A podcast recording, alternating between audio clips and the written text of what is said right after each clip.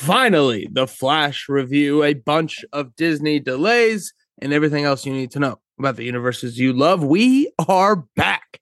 The Direct Podcast, episode 32. Here we go. Truth is, I am a Jedi. I'm the vengeance. and I am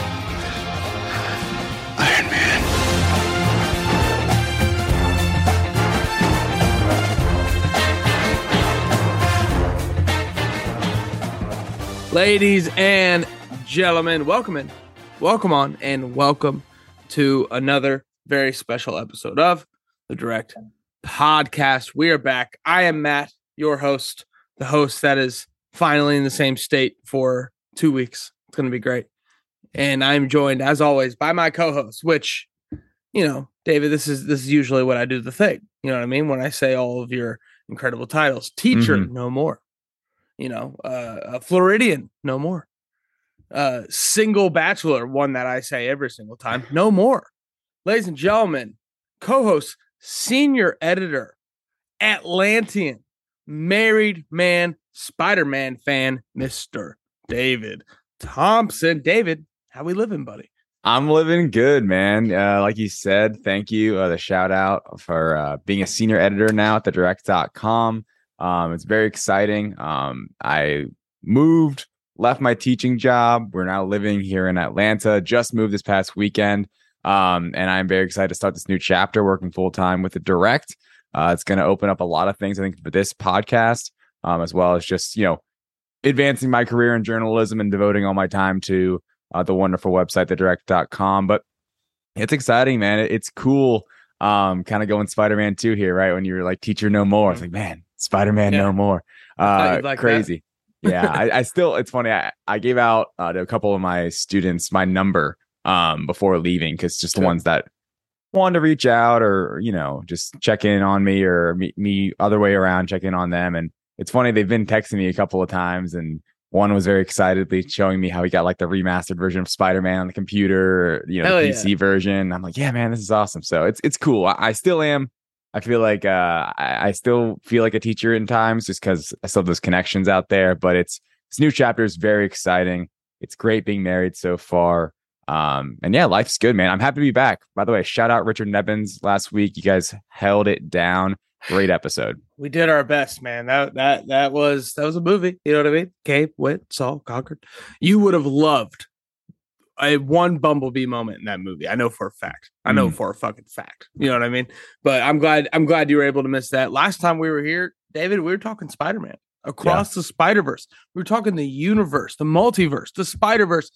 Today we're talking the Flash. Today we're talking a bunch of Disney delays and everything else you need to know. Real quick, uh, before we dive into everything, I'm just going to do this off the top. Um, of course, um, for the past couple weeks or a week and a half, whatever it might be, uh, Tenoch Huerta, who plays Namor in Black Panther Wakanda Forever, has been accused of um, some pretty serious and violent, I should say, uh, allegations, sexual abuse, emotional abuse with a woman he has had a relationship with. Um, Tenoch almost instantly came out on social media and refuted all of these claims. Uh, said everything that happened was consensual and that nothing was uncouth. Um, so much like the Jonathan Major situation, which I think it's I think it's noteworthy to say Jonathan Major still has not made a statement since his accusations Tenoch Huerta almost immediately got out himself and said something.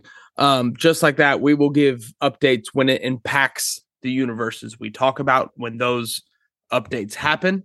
Um, but obviously, you know, read what you got to read, think what you got to think, but we will not be talking about it until there is something to talk about, much like the Jonathan Major situation. And um, Yeah. also, you know, I'm going to give this just a couple more seconds, David. I know you might be a little embarrassed today. I don't give a fuck. Um, senior senior editor on the direct.com. Congratulations to you, man. That is something that I, I could have seen coming for the last year, year and a half. You know what I mean? Ever since you really started diving more into the editing side of things. I remember when you became an editor, you're a Gen 2 direct baby. You know what I'm saying? Like It's true. like you are a second wave director, and and when you became an editor, it was a big deal. You, were, I think, I think I don't want to put Klein out in the woods here. You may have been the first Gen two direct employee to become an editor instead of a writer that wasn't hired as such. Um, and here you are, senior editor, working full time. I can't wait to see what that means for you. I can't wait to see what that means for this podcast. Um, I feel like we were at our best when uh, you were subbing and I was working uh you know not so much with action network and you know we were really rocking that um obi-wan uh andor she-hulk era of this Mhm. podcast and i cannot wait to get back to those nine wheels turning i know i've said this a couple times guys we got big things coming for the direct and we cannot wait to show off what the back half of this year looks like with a few less reviews a couple promotions out of the way a move a marriage another move i still got another one to do but uh it's uh it's gonna be a good time but you know that's enough of that i miss you buddy i'm, I'm glad that we're back on this one and we got a lot to talk about so let's dive into it everything you need to know about the universes you love Spider Man wasn't attacking the city, he was trying to save it. That's slander. It is not. I resent that. Slander is spoken. In print, it's libel. Schedule changes delays. We're back. It's 2020 again and we don't know when movies are coming out. No it's not that serious. Um but who hollywood reporter? Yeah, I think a Hollywood Reporter first uh, came out with this. Hollywood Reporter, the the fine people over there and the Borys Kit of it all, he has come out and he has revealed a new Disney slate uh, for the foreseeable future, pretty much for the next two to three to four years of Disney movies. Uh, everything got adjusted a little bit. Some movies got pushed back, some movies got pushed forward, and uh, so we're going to talk about the Marvel ones right here. We'll then talk about Star Wars ones a little later in the news section, and then Avatar got a lot of movement as well. David, do you think, just off the top, do you think we will be reviewing Avatar 5 together? Avatar 5, is that what they're, they're getting all the way up to? Um, 2031. I hope so. I, I certainly hope so. That's what? Oh, I can't do math. Eight years. Eight man. years? Eight years.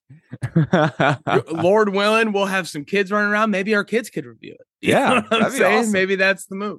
That'd be great. Maybe that's the move. But let's stick here. Let's stick with the red brand. We're here at Marvel. The MCU slate has been changed. Pretty much every single movie was pushed back into whatever the next slot was for a lot of these movies, um, except for one.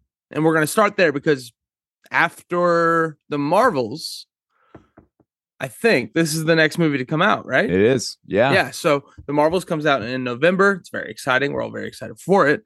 And then next may deadpool 3 it has been moved up from november 2024 to may 3rd 2024 and if you don't know the news you're thinking well matt what the hell? I thought captain america new world order was supposed to come out may 3rd 2024 no no captain america new world order is not a movie they're making anymore they will be making captain america brave new world and that has been pushed to july 2024. And then it goes on like that. Thunderbolts was supposed to come out in July, comes out December 24. Blade again gets pushed. Uh, was supposed to be September 24, now coming out February 25. The Fantastic Four was supposed to be February 25, now coming out May 25. And then the David Thompson prophecy, the the call your shot moment. You've called many shots on this podcast, David, and a lot of them have been right. Some of them have been wrong. Shout That's out true. Little Mer- shout out, Little Mermaid. It wasn't that bad, right? Shout out. um, damn, that's a tough couple weeks. Uh, Avengers Kang Dynasty has been moved from May 2025 to May 2026, a full year back, and it has replaced Secret Wars, which has also been pushed a full year to May 2027. Just like you predicted, both movies got pushed an entire year. You got Yeah. that exact. You you I I'm pretty sure you said Kang's going to be where Secret Wars is, and Secret Wars is going to be that next summer, summer in 2027. yeah. Makes all the sense in the world, especially with you know what Kang is nowadays. Um, and so to fill that out a little bit, there's going to be a lot more movies announced in between those. Uh, probably six or seven movies are going to come out in between Fantastic Four and Secret Wars. All that being said, Deadpool Yeah. moves up, everything else moves back a slot. David, your thoughts? I have a couple initially. So I think immediately this tells me that Brave New World, they're thinking this might take longer post production. Look, Sure. Right now, just for everyone out there, Deadpool 3 and Brave New World, the those are the only two movies on this slate that are actively filming. You know, they they have begun actually filming the movies. Um, I do want to just point out, I think a part of all this is the whole Writers Guild strike. Um, I think it's a big thing that we're seeing, and Disney was honestly just Disney is the company that throws out all these dates, and we can read about all these dates, and then later they shift around. This guild, this strike, and there's even talk of like an actors uh, guild strike happening. That would can that would affect it even more. There's some people out there that are very doomsday about the writers' strike, not in the sense that this is going to make everything terrible, but everything's going to get delayed more significantly than we even think right now. Right, that these could even get it could even get worse essentially. And maybe it's not the MCU because so much money and effort goes into these and it's such a machine, but other projects out there. Um on this though, it shows me they're more confident in Deadpool 3 than Brave New World. Um just in the sense that that May slot for the MCU, that is the marquee money making slot, right? It was Guardians this year, last year, what was it? Um May 2022. Oh, Multiverse of Madness, of course, um, which did bonkers um, to open up after No Way Home. So, anyway, that is their main slot, and they're giving it a Deadpool 3. We were just having a conversation, um, some people at the direct just recently about basically what could be billion dollar movies coming up. You know, it's a very uh buzzword almost out there about the box office like what can make a billion dollars you know it doesn't happen all the time Jurassic Park World or Jurassic World or whatever made it like made a billion dollars recently um last year. Deadpool 3 is one of those movies, right? Captain America I don't think is one of those movies. So for me as someone who loves the box office and is interested in this, I think that's a great strategy. I also it also seems like they feel like Deadpool 3, I mean they they scooted Deadpool 3 up significantly. 6 months, you know? And that just gleams confidence in whatever that project is. And there's a lot of rumors going around about what really that movie is going to be about. But Deadpool 3 is going to be an insane, insane hit. And I think they kind of wanted to push that forward to the more marquee spot to really make it this big knock out of the park home run. Brave New World, I'm so excited about. Um, it is going to be, I think, kind of weird. Thunderbolts felt like a summer flick to me, and now it's in that Christmas spot. Um, so we'll see, you know, but everything else made sense. We'll see if Blade is ever made. Honestly, um, I'm not convinced that movie's ever going to come out. Um, considering the fact, Matt, 2025 is now six years after its. I mean, it will be less than six me six years, but over five years, well over five years after its announcement at San Diego Comic Con 2019. Fantastic Four is coming. That date's never really mattered because it's a it's a brand new project. But once again, Fantastic Four now gets that marquee May date, which makes sense to me. Look, everyone knew, forget the writer's strike for a second. Everyone knew coming out of phase four, the MCU needed to slow down and spread out a little bit. And that's all we're seeing here. And that's fine. Don't freak out. To me, honestly, not to force my friendly neighborhood Spider Man in here, to me, this shows that we can get him before Avengers. And we and we're going to. I, I think Spider Man is going to come out. They put that date. Speaking of another date, they put that date in June uh 2025 it's like it's like two weeks after superman legacy and holy shit can you imagine? Um um i can't hear you by the way. No i can't imagine. That that would be bananas. It would, be, would be nuts. this podcast would be going crazy. Um anyway. It'd be the best month of our lives. It Like, really would. ah we just got Guardian Spider Verse back to back. I don't know. Yeah. I don't know if it get better than that. Yeah and but that i mean those weren't even that, that was a month apart. This would be two weeks apart. It would. Yeah, be, be we go see superman legacy talk about that for two weeks Mm-hmm. or even a week and then it's the week build up to a spider-man 4 with tom holland. Unbelievable. That i think that will stick though in the sense that this is avengers is going to be pushed way back now to 2026 we'll get spider-man before and go from there. And i think fantastic four opening a whole year now before Kang dynasty which wasn't didn't used to be the plan that's one little important note i want to throw out there to people fantastic four was supposed to be like two three months before Kang Mhm. dynasty now it's a full year and they have all these other untitled Marvel movies in between. So I think this plan is looking better now. As a consumer, patience is a virtue. Like there is a sense where it's like, God, this these were coming out a lot sooner before, you know. Um, but now we're gonna have to wait. But I think I think it'll hopefully will be worth that wait. And I want to touch on a lot of points you made. That last one, though, I feel like this is what Disney Plus can do for us here. Like these are more spread out than they have in the last three years. This is something we're not as used to. Again, forever granted, we lost a year of COVID, so they had to play catch up. You know what I mean? That that had to happen. That's what your five movies in a year was. Um, but Right. even with that, all the Disney Plus, all the movies that come out after that. I think this is where Disney Plus can like, you know, scratch our itch, so to speak, as we get to the next movie. Just working backwards on the schedule. Fantastic Four, Avengers, Kang Dynasty, Secret Wars, all coming out in congruent Mays 25, 26, 27 Cool. huge Civil War, um, Infinity War Endgame vibes there. Mhm. And you know, throw a Ragnarok in if you want to do the Phase Three thing because Civil War started Phase Three. But that that's really what it feels like. You know, the Fantastic Four will be Avengers 3.5 to some extent. To Yeah, some and that- extent, not and that's like phase six in a sense, you know. Exactly, exactly. Yeah, not the same way Civil War was, but that really feels like what that's what they're going for here, and I love that. I love, Right. I love that idea. I always have loved that idea. I love it Mhm. more now that we're in the David Thompson model, where it's a little further out, and I'm gonna call it that. I like Thompson from model. day fucking one, dude. You said it's gonna be three years apart. Well, it was And always bullshit. If you think I about know. it too, Es- it was especially, eight months. yeah, especially the the Secret Wars coming out in like November of 2025 or whatever that Mhm, was. mhm. What was it? Yeah, yeah, That never- no, that- it was May, November.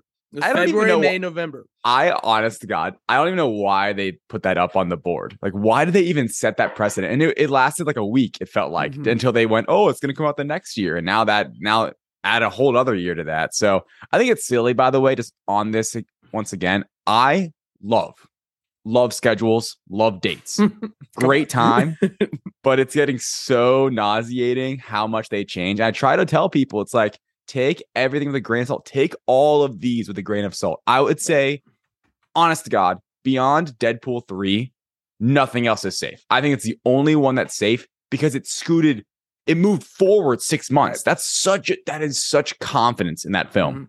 And I think a part of that confidence, just to go all the way back to the top of Deadpool 3, think about what that movie is. And Deadpool 2 came out in 2018. 18.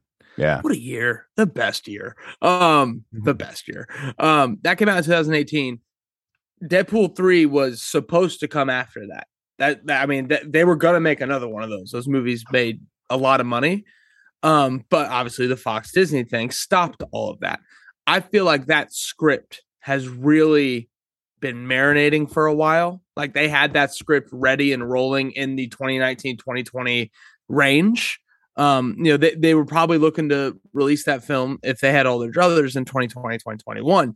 And I feel like Right. maybe that was a really good script to start, and it hasn't had a lot of editing since, which uh, you know can be seen as a good thing, can be seen as a bad thing. It's definitely been rewritten, but like you know, just to fit the new context of the MCU. I feel like Deadpool 3 is the least affected by the writer's strike just because that's a movie they've been sitting on for a long time. Them being Fox Studios and now Disney and probably going to be more of a universal uh Hulu situation. Um Right. which is great, which is fine. Um so that's I that's where I see the confidence. I see the confidence in the script with Deadpool 3 just because every other script is kind of in limbo right now with the writer's strike. Brave New World Thunderbolts those being moved back a slot. I'm I, I'm not even going to worry about dates because, like you said, they could all change. But the slot in which they moved back, Mhm. that that feels to me like that is the most MCU story back to back on this list.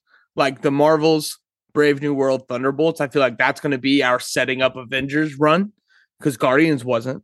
Ant Man, Quantumania didn't end up being. It should have been, but it it, was wasn't supposed to be. right um and all these things i feel like the marvels brave new world thunderbolts that's going to be a three that we're going to look at as setting up the earthbound avenger stuff along with secret invasion and all the disney plus shows that we don't know when they're coming out you know like for sure yet you know Yeah. what i mean like ironheart's going to get in there and play around miss marvel's going to come back in the marvels what's her disney plus future.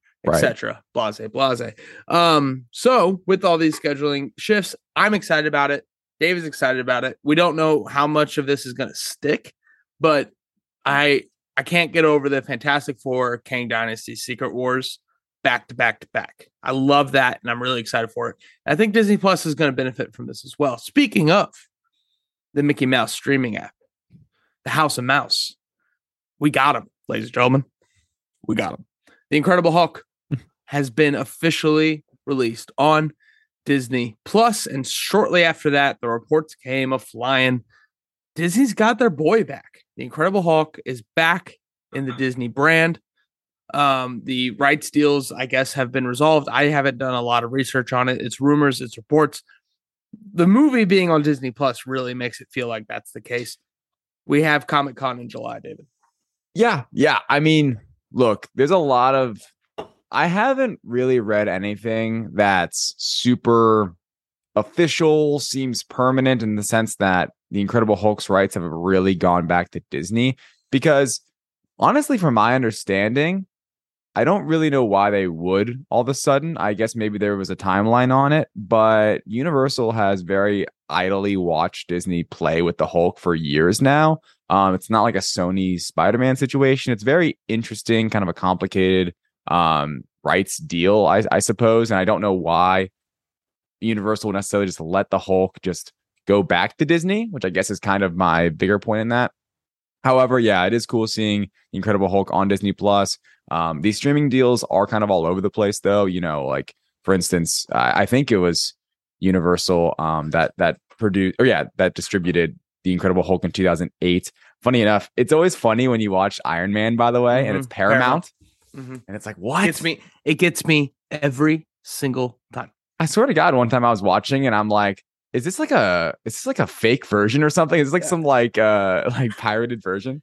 I accidentally turn on Wild America. Like, like is that what happened? yeah. So um anyway, it's just interesting because you see, like now we're gonna have um Spider-Man movies on Disney Plus, even though it's Sony. So that part it's cool, but you never know with these streaming deals. They they're so complicated and they can have two movies on at the same time, meaning uh, on the same different streaming services at once. Like The Way of Water right now is on Max and on Disney Plus, which is pretty interesting. Apparently, though, the rest of them will only go to Disney Plus. Just a note on that. Um, mm-hmm. I will not be watching The Incredible Hulk on Disney Plus because that movie is just simply okay to me. Um, okay, all right, I like that movie. It's fine. I just don't have any. I, I honestly, I think because it's been such a forgettable movie. Maybe I guess Brave New World. Um, there'd be some lead up to that because that sure. does have a lot of um Hulk, I guess, elements to it. Mm-hmm. I, specifically, but Harrison Ford's obviously not in the Incredible Hulk, but Thunderbolt Ross um is going to well, be a key yeah. thing. um, of course, and yeah, I think San Diego Comic Con. If Marvel Studios has a big presence there, which honestly, right now, I don't think there's any announcements, but I would be surprised if Marvel really has this like big Hall H panel at the moment, just because last year they did everything like that and just set themselves up for all these delays we just talked about. But uh, we'll see. I do think, God, do I hope he is back at Disney, and then they can even treat the character better with a solo film, which mm-hmm. Disney could kind of use right now. I think it would be a good, nice swing of the bat hit mm-hmm. to have a Hulk movie um, worldwide in theaters because without you know, right now we don't have Iron Man, you know, stuff like that. They're kind of losing characters.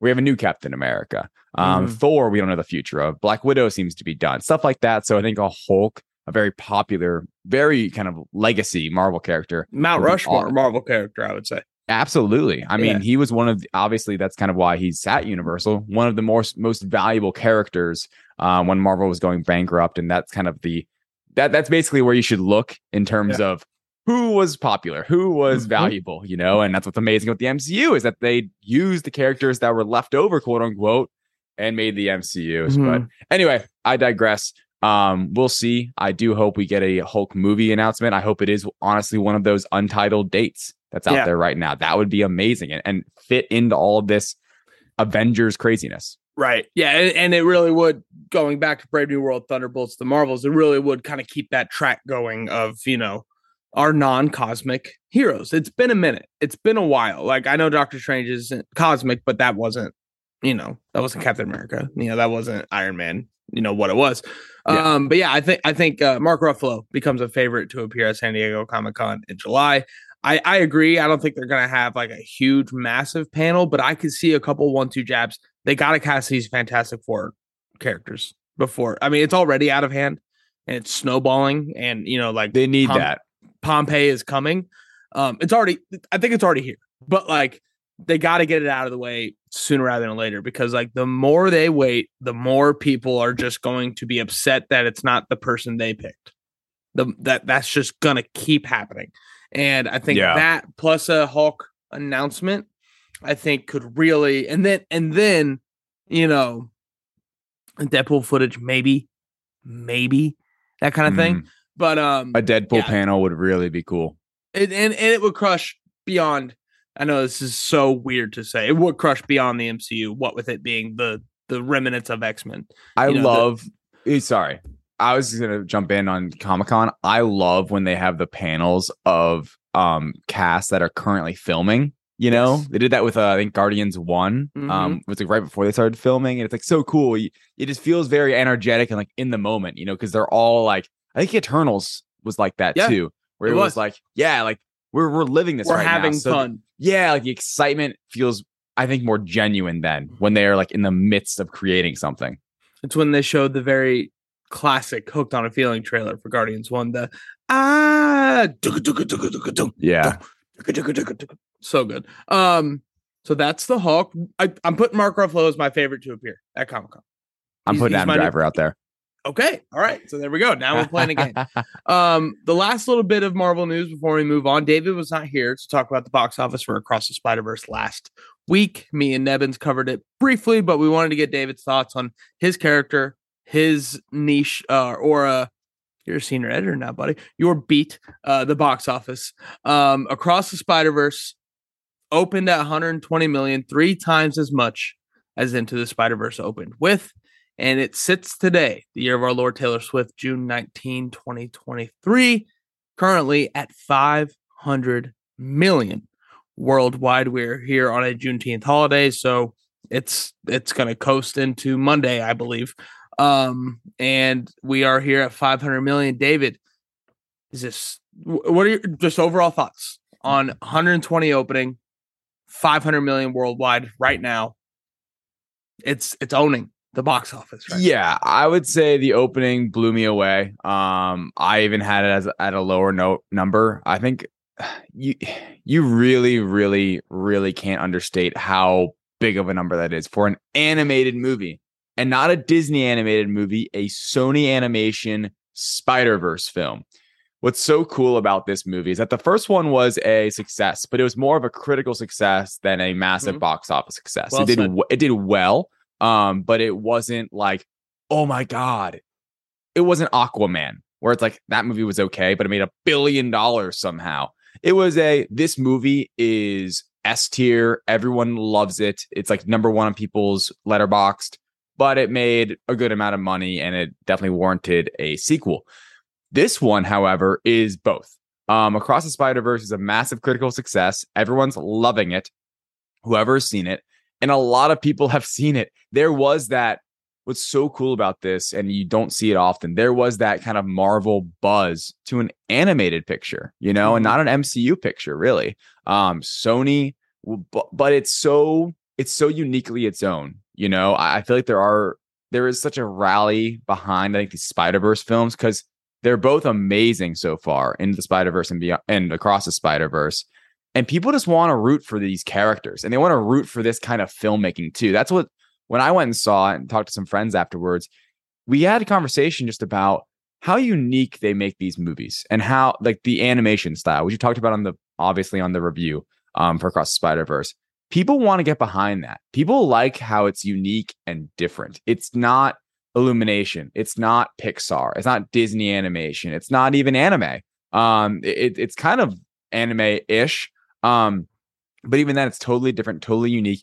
And I think people like the idea of it being a Spider-Man movie, right? Because Spider-Man at this point is just hitting on every and at every level, you know, live action, animated, video games. The last few years for Spider-Man, people feel safe with Spider-Man and they are confident if they go and pay money for a game or to go see a movie in theaters, it will be good. And you can't say that about other comic book characters right now, but you can say that about Spider-Man. Right. And I feel like that's what Jurassic Park is trying to do. Like take that IP and, and and those movies do nothing but make money. But I think like the idea of it is like it's Jurassic Park. People are going to show up. They're not capitalizing on it the way Spider-Man continues and never stops capitalizing on it across all mediums. Yeah. And I would I would just say quickly, considering we're already at half a billion, we'll see where this thing goes. Uh, I do think it'll start dying out pretty quickly here. July or sorry, June is just a very busy time. Um, and obviously competition and and it was also one of those where it had a very very hot start. And if you get a lot of your money at the opening, that's great. You know, um, legs are obviously very important, and it has legs. It's doing pretty well overseas as well. Um, but that opening, obviously, if you get a lot of money there, that's just fantastic. Um, I do want to make one note that I think the Spider Verse franchise, and they're going to make three movies, it seems like, and they're going to be done. Lord and Miller are like, we're out, which is fine. I think that's actually perfect, especially especially based on how Across the Spider Verse ended, leading into Beyond the Spider Verse.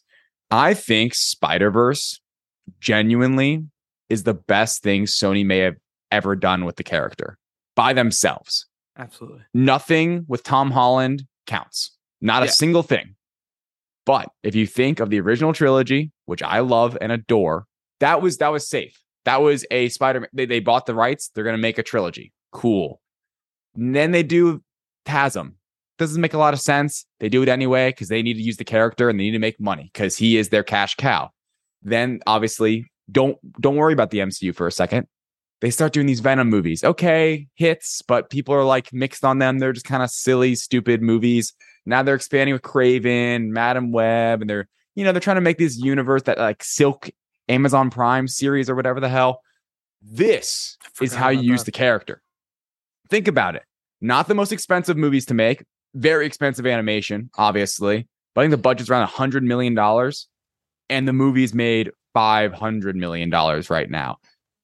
Critically it's amazing. Fans love it. It's such a unique way of using all those characters. You know i feel like the way they use venom and how they maybe are going to use Kraven is just kind of tired. It's like okay we're just going to take this character away they're going to take it away from what makes it cool and do its own little thing right? This is intrinsically spider-man and they don't hide that you know? And i think that's awesome and i'm glad that they're being rewarded for that because i think this creative team is really doing something special and for Sony, it's making them feel less of Disney's stepchild that owns the rights to the most popular character.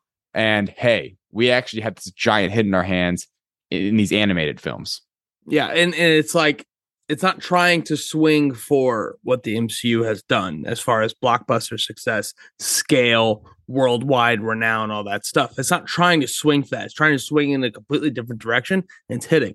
Um, I know you're less takey than I am when we do this stuff, but like if you're if your whole like Spider Verse is the best thing Sony has done with the Spider Man character, if you want to consider that a take, Right. the the level I would put that at is like you know when your coffee goes from like hot to warm to ice cold. There is no gray area between warm and ice cold. Yeah. ice cold coffee is what that take is. I think that is beyond a doubt the best thing Sony's done with the character. It's Right. not even a question. Obviously, Spider Man One, Spider Man Two, forever a, a, a foundational part of my fandom for this Mhm. stuff. I love those movies with everything I have. These two movies blow them out of the water in a huge way, and not the Venom stuff's not even in the conversation with half of one of these movies. You know what I'm saying? Like, Right. like this is we're on comic book trilogy watch with this. It's it, this is beyond Sony. We're we're in Dark Knight, Captain America, Spider Man, No Way Home, Guardians territory here. We're here. Right. We've arrived. Like like it just like going into Guardians three. I, I I feel like I was pounding the table a little bit harder than a lot of people, but going into Guardians three, you know, you were here. I was putting it on trilogy watch for a year before Right. that movie came out. Um, couldn't be more in on the exact same thing across the Spider Verse. It's and to see it get the success. And you said competition earlier. It's def- it's it is redefining what we thought this summer was going to be a little bit. You know, every movie has another huge IP blockbuster coming out right behind it. Tom Cruise is pissed, um, which That's that's your studio's fault, Tom. like, Tom like Cruise they're not gonna not pissed, make the man. Christopher Nolan movie. Like, like you guys should have put it out in November or May, even. You know what I mean? Like, it's your studio's fault. Right. But little spoilers: every other movie is doing terrible at the box office right now. Not just Yeah. bad, terrible. And I think Across the Spider Verse is a huge reason for it. Like I don't, I, I think the movies maybe aren't living up to what we thought they were. I didn't see Elemental. We're not going to review it. We saw the Flash instead. Um, but I think Across the Spider Verse is pounding the ceiling of those other movies in a big way. And to really visualize this analogy, I think it is stomping down on the ceiling of other movies and using that to propel itself 500 million. That's insane. yeah. I wouldn't be surprised if the three movies that came out after it don't get close. Right. Don't get close. Yeah. it's, it's nuts. It's true. And and one other note in the box office really quick, just one little thing. I I talked about how the opening was so great that 120 million opening weekend. Phenomenal. But it it has he- held well. It, it only had a Mhm. 54% drop weekend 2 and it had a 50% drop weekend 3, which, which is great. great. You know, the same weekend that you just said Flash Elemental came out, it still made almost 30 million dollars at the box office Mhm. domestically. And Yeah. that's phenomenal. That's that's positive word of mouth. And we are go I am going to keep saying it ad nauseum. I was talking to um Liam Crowley, shout out, uh, about this stuff recently. It's like word of mouth is just by far and away king since COVID. You know, like you Mhm. and that's why we'll talk get talk to it later. DC is so screwed. They are beyond beyond screwed. So I can't talk about that in a bit. because they had none of it. Like, like, like we've They been talking about of it. word of we've been talking about word of mouth in a positive light for a lot of these movies lately. John Wick, No Way Home, big one with the word of mouth. Um, uh, Spider Verse, Guardians, Guardians was an all time word of mouth uh, movie. Um, Absolutely. we've been talking about it positively. It works the other way. And I think we're seeing that in a big way this weekend specifically. Transformers didn't even catch, you know, that much of the brunt of it. And I mean, it's it's not doing great. It, it- it's doing fine, right? It yeah, it's you're shrugging your shoulders. It's Sure. like, okay, We did could- a Transformers movie. right. They could keep making these, but we'll see. Go, Joe.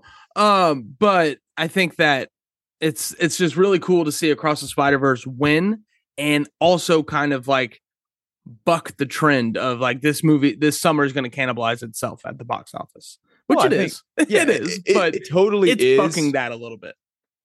Absolutely. The the good movies are going to float to the top at the, at the end of the day. And that's how it's going to remain, I would say. Um, yeah, I just I agree with what you said. The negative word of mouth can't be understated as well. Positive is obviously, I think, more important, but the Yes. negative is almost just as more powerful or just just as powerful, I guess. Impactful, I want to say. Like, it- it- Impactful. It, That's a great, better word. It matters.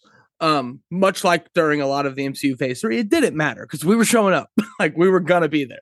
Exactly. Um, exactly. and it worked. Um, quick moving on to the blue brand, moving on to DC. Quick spoilers for the Flash, just super quick. Um, Andy Muschietti, director of the Flash and the It franchise, which I believe your uh, wife loves, right? Yes. Yeah. So you guys, and she made me watch it. Muschietti recently. fans. Oh, I nice. guess so. Yeah. um, he has been confirmed to direct Batman, Brave and the Bold. Obviously, Batman's a big part of the Flash. So we'll talk more about that later. But just real quick, your DCU confirmed directors so far: James Gunn for Superman, and also the uh, Creature Commando show. Right? Yeah. Um, James Sure. Gunn, James Mangold for the thing, and Andy Muschietti for Batman, Brave and the Bold. The Brain Trust is forming as we speak. Moving on to a galaxy far, far away, Star Wars. Um, this one is not as clear as the uh, MCU delays, but David, I can feel, I can feel your skin itching. I could feel you being uncomfortable with this. May Yeah. twenty second, two thousand twenty six. We will get one of our new three Star Wars movies. December eighteenth, twenty twenty six. We will get another one, and then the third one coming out the following year. David, your thoughts on uh, two Star Wars movies in less than six months in the year twenty twenty six? I'm nervous. Now, I am excited because I have been banging on the table for freaking Star Wars movies to come Yeah. back because Star Yeah. Wars has been taken over and just completely engulfed in Disney Plus since um, The Rise of Skywalker. this will be a seven year break um, between theatrical films. My guess, if I'm going out on a limb here, I'm going to say right now that that May slot is the Rey movie. I'm going to say that the next up slot is what do we have? We have the James Mangold um, Origin, and then what's the other one? We got the the Why are we- Sith, the creation of the oh, the Oh. Jedi one, the Jedi one. No, we have the no, that's what I'm saying. We have the OG Jedi one, the and that is James Mangold. We have the Rey Skywalker continuation movie. Oh, and we have the Mando Oh, Avengers. the Dave Filoni movie. The Dave Yes. Filoni movie. Yeah, yeah. Hell yeah. that just got I me thi- excited. I completely forgot. I know. Well, because it's it's it's shows that's kind of kind of become a movie. So if I had a prediction, I would say that the it May is Rey, that that December is the Mando Avengers, and then the following December is the James Mangold. Because I don't know when James Mangold's making this movie. Honestly, he's a busy guy. He's doing Swamp Thing. We just we just talked about him. Um, uh, he just had a He is movie come out, thing. or, Yeah. or what what movie did you just make? Um, Mission Impossible. Mission Impossible. Is he not Mission Impossible? I don't think so. I, I don't know. There, there was some movie that James Mangold just made um, that I'm blanking on. Um, I'm on it. Thank you. Um, but that'd be my Indiana Jones. style. Indiana Jones. I was gonna say. Ba, ba, ba, ba. so someone's someone just screamed Indiana Mhm. Jones while listening to this podcast. Thank you out there. Um, it worked. So yes, he's got Indiana Jones coming out. this guy's a busy, busy man. Um, I'm excited. Star Wars movies are coming back. These dates make sense, I suppose. I'm nervous about Two in one year. two in one year. It's like, why? Why not just go 26, 27, 28 December where it's worked so well and maybe there's some overlap with Avatar or whatever? And why even go every year? Why are we doing three and like 18 months? What's the deal with that? You don't do it for seven years and you're going to come back with three and 18 months. What's the point, Kathleen? Kathy, what's going on? Isn't that what got us in trouble in the first place? Was a movie every year. I know it's like you want to kind of just take Solo's post and like shove it in their face and be like, hey, and the, and the box office number and be like, hey, remember this? This came out in Mhm. May, right after what was that? Last Jedi. Um, Yeah, and Last Jedi Solo, and then yeah, correct. So we'll we'll see. Um, I'm surprised they are tightening this window by so much, but um, I am I am at the very fundamental level excited that Star Wars is attempting to go back in theaters. and the real reality of it is, uh, what's the earliest one? May 2026. There's so much going on in the universes you love and Star Wars between now and then. Absolutely. It's hard to really get invested into the hows and whys and reasonings behind all that. Like, like I wouldn't be surprised if we don't talk about these movies for next six months. Like, Right. like this, this was the big announcement. We're pushing everything back a little bit. Let's let's focus on the TV, you know, while it runs out. Like as much as I and I agree with you, I want Star Wars to come back to theaters. I think this Disney Plus thing deserves to run its course and like really get its time in the sun because it has built stuff we've loved. It's Yeah. built stuff we've hated, but it's also built stuff we've loved. Um, yeah. Speaking so, of which, I was just going to say that 2026 now, or I guess it could be 2027, that really puts a timeline on this Mandoverse. You know, so you Sure. you don't you can you don't have to speculate anymore. I would say when it's going to be over or when that movie's going to come out because it's no it's no coincidence they announced three movies and now there are three dates. So Right. those are going to be the movies. That's I'm sure their plan at least to put those there, and that will mean whatever that means. If it's the end, if it's you know like that culminating moment for Mm-hmm. that Disney Plus, Ahsoka, Mandalorian universe.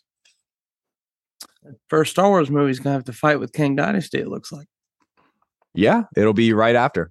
that's not great. Disney's doing Disney things, you know. I don't know. I really don't. I don't. I do not understand the May dates. Um, Yeah. I, I do know sometimes Strange. Disney just tr- throws out dates there just to kind of put just to, just to own them because get the other stud- they're kind of they're kind of the I don't know they're kind of the big man on campus. They really Mhm. can determine when movies are coming out. You know, it's it's not Universal, it's not Paramount, it's not Sony. They work around Disney, and that's kind of why. And that's back to the earlier. That's why Disney puts all these dates out there, especially like freaking Avatar. About to talk about way down there.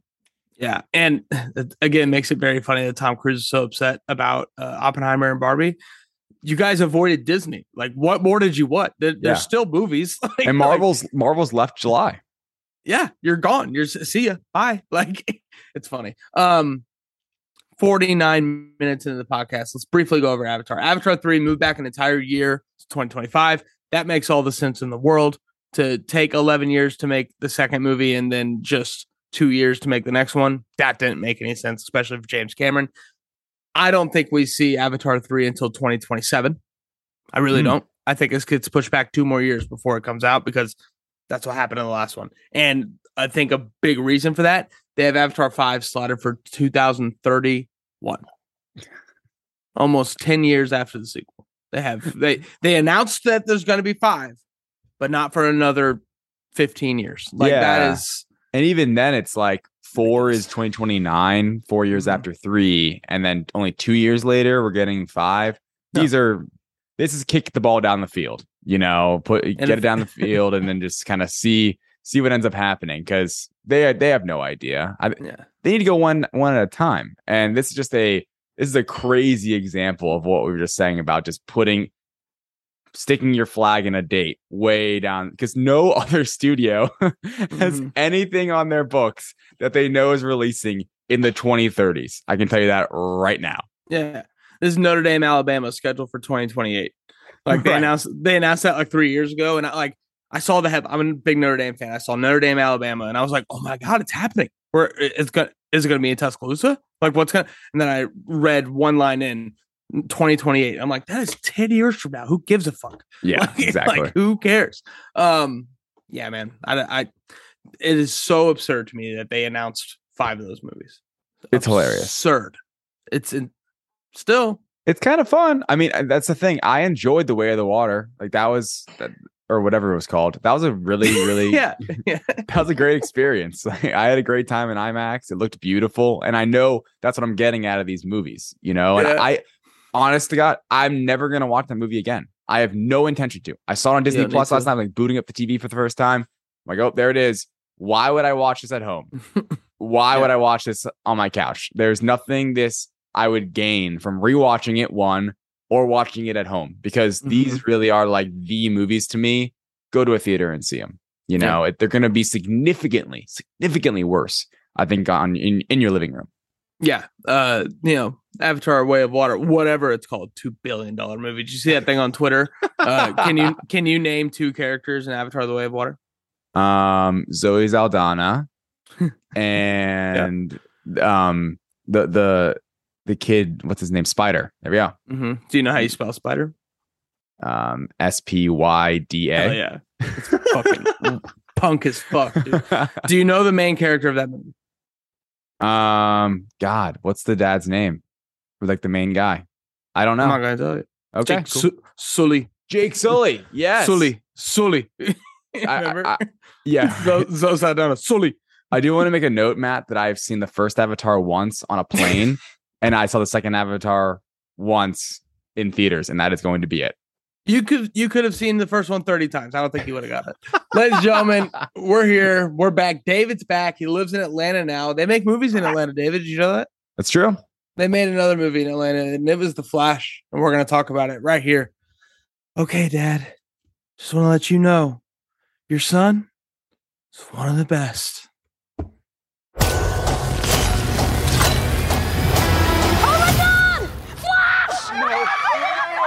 Hi. I love you. Thank you. All right, ladies and gentlemen, welcome in, welcome on, and welcome back to the DCEU review of The Flash here on the Direct Podcast. Um, before we get going, before we get into overall thoughts, the disclaimer needs to be said. Ezra Miller is a very public figure, and they have been very public for very negative things over the past two or three years.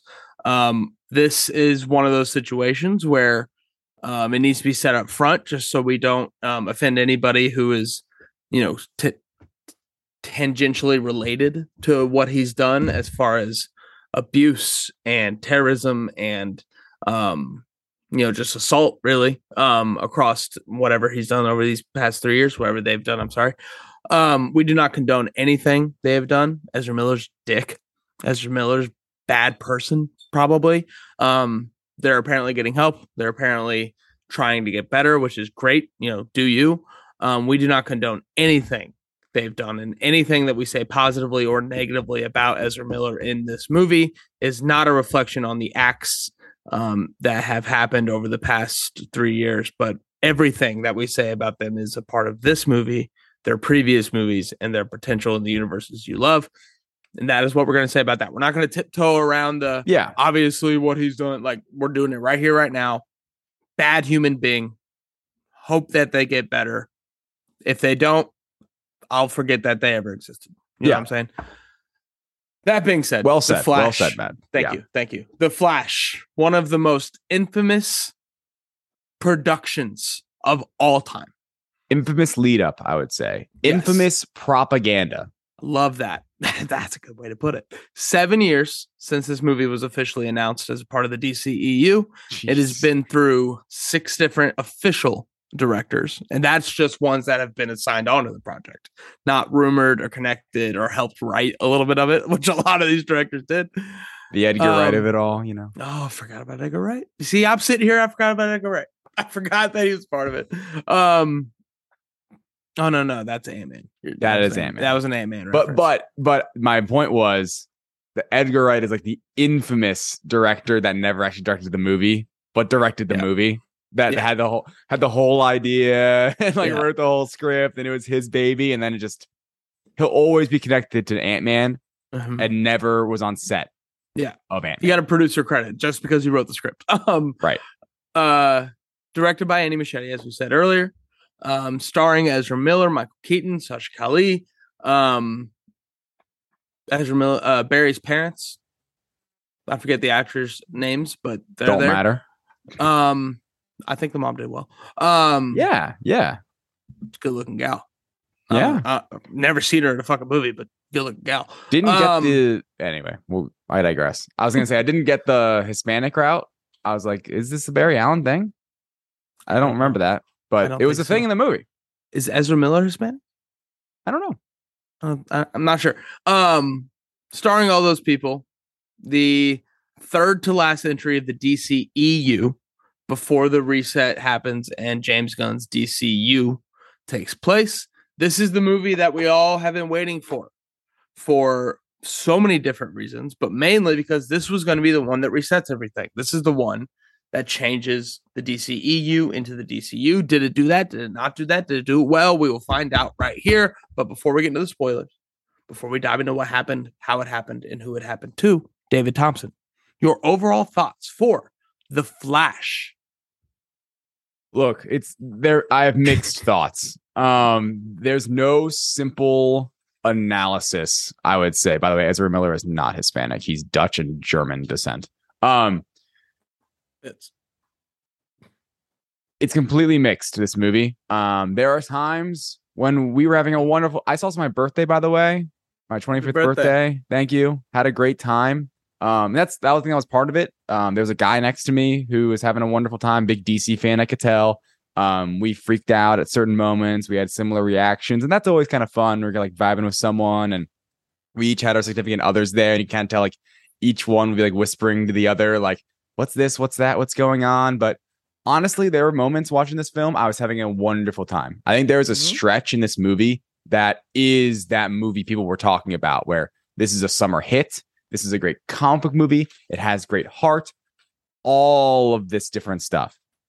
However, there are some egregiously bad elements to the Flash movie where so egregious, in my opinion, I don't understand anything that Tom Cruise and Stephen King and even James Gunn, one of our guys, Matt, one of our guys that I trust. Yeah, a, a Circle of Trust award winner. exactly. and and still deserving because Yeah. he's just commenting and he's now being paid to do so. He's an executive for the studio. He wanted the movie to not flop. That didn't happen. Hmm. I don't understand people's reactions saying this is a one of the best comic movie films I've ever seen, one of the best DC movies I've ever seen. Like, sure, I liked it more than Shazam. I liked it more than Black Adam. But to say it's like something that you can compare to like top tier Marvel is a joke. You know, there's moments, there's sequences, there's elements that are there, but overall in a package, I can say I had a fun time because I genuinely did. There was times where I'm like, this is I'm having a wonderful time, but I'm a big nerd too, you Mhm. know, and that's part of it as well. I don't, even though I think I overall enjoyed the movie because of certain elements, the heart of it, I think a lot of the humor hit for me. I don't know if I can recommend the movie, Yeah. you know, because that was my unique experience as Mhm. someone who got references and um just it was my birthday stuff like that you know i was just having a good time. And i was like kind of trying to as well. It's one of those things you know there's like factors that lead into sometimes your viewing experience especially if a movie like this where it's not really like a it's not a normal film multiverse all this craziness it's not it's not, it's not neat and tidy it, it gets Mhm. really messy. I'm just left mixed. I can't recommend it to someone but I had a good time with it when I did see it in theaters. And I cannot wait to dive into all those little elements because there's so much going on in this movie. Matt, I'm stoked for this. You didn't really tweet about it much, so I'm excited to hear what your thoughts were when you walked out of the Flash. I um I had a very interesting experience going to see this movie. Um you mentioned seeing a movie on your birthday. For some reason that hits. Yeah. You know what I mean? Like uh, I remember Liam said he saw X3 on his birthday when he was like 8 and he'll Yeah. remember that movie forever. You'll you'll probably remember this movie forever for that reason. Do you know what movie I saw on my 18th birthday? I turned 18 in 2013. So Man of Steel? Oh no, I don't want Ma- It was it? Steel, baby. Let's go. Absolutely. Absolutely. I loved every fucking second of it. Um. As you should. ama- I cried. It was amazing. Um, but um, I drove an hour and a half from my in-laws' place to my college hometown to go see this movie with a good friend of mine who lives in Ohio. Um, so that was our like our halfway point. I went back to the theater. Me and my now wife had one of our first dates. We used to go to matinee movies here. oh, took cool. her- I took her to see Civil War. She had no idea what was going on. Um, and I had a blast with the theater experience sitting down at this movie. I'm with a good friend I hadn't seen in a long time. I bought a Spider Gwen popcorn head and I'm fucking jacked about it.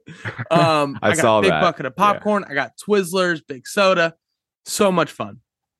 And at the end of the day, walking out of this movie, I had fun. I laughed a lot. I didn't laugh sometimes, but I laughed a lot on purpose and not on purpose. I laughed at things that were supposed to be funny. I laughed at things that weren't supposed to be funny, but were funny. right. Um, I was thoroughly entertained by the entertaining parts of the movie, that being action, that being um fan service, um, that being all these Plenty other things. And Yeah. fan service, you're reading my mind. Fan service is the soil of this movie. You know, as much as and- this is me being a Snyder hater, hand up. I don't like the Snyderverse. Um, they always, in my opinion, are trying to be more than what they are. They're trying to be this deep emotional epic when their foundations just aren't that. This movie, their foundation is fan service, and I'm a sucker for that. And a lot of it I pop for. But as much fun as I had and as entertaining as this movie was, I don't think much of it was very clever. I don't think one. I don't. I don't think any of it was earned, and I don't think that they did anything in this movie that I haven't seen in another movie, especially over the past two or three years, better. I don't think that that is necessarily fair to the Flash to be like, well, I saw this better in Spider Verse. I saw this better in Multiverse Madness. So now yours isn't good. That's not what I'm trying to say. I just think at the end of this movie, a lot of what Tom Cruise, Stephen King, and all these other I love I love these sentences. it's insane. Tom Um, Cruise, Stephen King talking about the Flash movie with Ezra we will Miller. never forget it. We'll never forget it. Uh, It's like we're Scott- on a TV show or something. I love the guy, Scott Derrickson. He's on the list. Um, it's unfortunate, but he is on the list. Um, all those things, the expectations of this movie, what this movie needed to be, as far as like Flashpoint and the DCEU, DCU thing, the promising of the reset point, how much we've been talking about the reset point. I think it needed to be more. I think it tried to be more. And at the end of the day, it was fan service, unearned fan service, which I love. And I was entertained and I laughed. So it's interesting. I think I really enjoyed this movie and I was thoroughly entertained by this movie, but it had no depth beyond that. It didn't have anything impactful. And then you throw in the distractions, the distractions of what's happened with Ezra So many distractions. the distractions of the CGI, the distractions of um is convolution the word? The convoluted just jumble of it all. It's it's it's convoluted. Yes, there's and, so and many it's convoluted. How we know publicly now how they made the movie in the sense of like editing, Right. you know, like changing the movie a hundred times, having three different versions of the ending that never ends well. You Right. know, where's the lesson in that? And they showed mm-hmm. a different version, showed different post credit scene in like the fan screenings or like the, the you know those really early cinema what was it CinemaCon screenings, just stuff like that where none of that ever adds up to anything good when you're not decisive with it. And the fact that okay, the whole time we're setting up, and this is not a spoiler, we're setting up James Gunn's universe, quote unquote. They, they've been saying that it resets. And in my opinion, I don't think they did a good job of that at all. I don't think this movie matters one iota to Superman Iota. Legacy and beyond. shout out Iona, shout out Rick Pitino, bad guy. Um, all connecting. It's all connected. um, um, you know, there was a very famous Hollywood blockbuster that they did completely change, and it worked out pretty well. We'll talk more about that later, though. Um, but no, I think that there are so many distractions this movie needed to overcome, and it did nothing toward that, despite being as entertaining as it was. This is going to be one of those movies, much like Tasm 2. Um, I feel like a movie I bring up a lot when I'm comparing things, where I, I enjoy watching it, but I also enjoy talking shit about it. You know what I mean? Like, like I enjoy the parts I enjoy, but I also very, I'm very passionate about the negatives of it. So it's in a weird spot for me. Um, I think talking about it with you and going over our good, bad popcorn and top plays, um, I think it's going to help me kind of formulate where I really land on this movie. We'll rank it next week. Right. And um, yeah, I think I'm really excited to do that. But at the end of the day, it's fan service, it's unearned, it's not clever, but it is entertaining. And here we go. It- it's it's it's too perfect. You know what I mean? As we dive into spoilers for The Flash. You want to get nuts? Let's get nuts. All right, David, here we are with The Flash. And like I said, I bought a Spider Gwen popcorn head. So let's fill that popcorn head with some delicious, good, buttery popcorn. I put too much butter on my popcorn this time.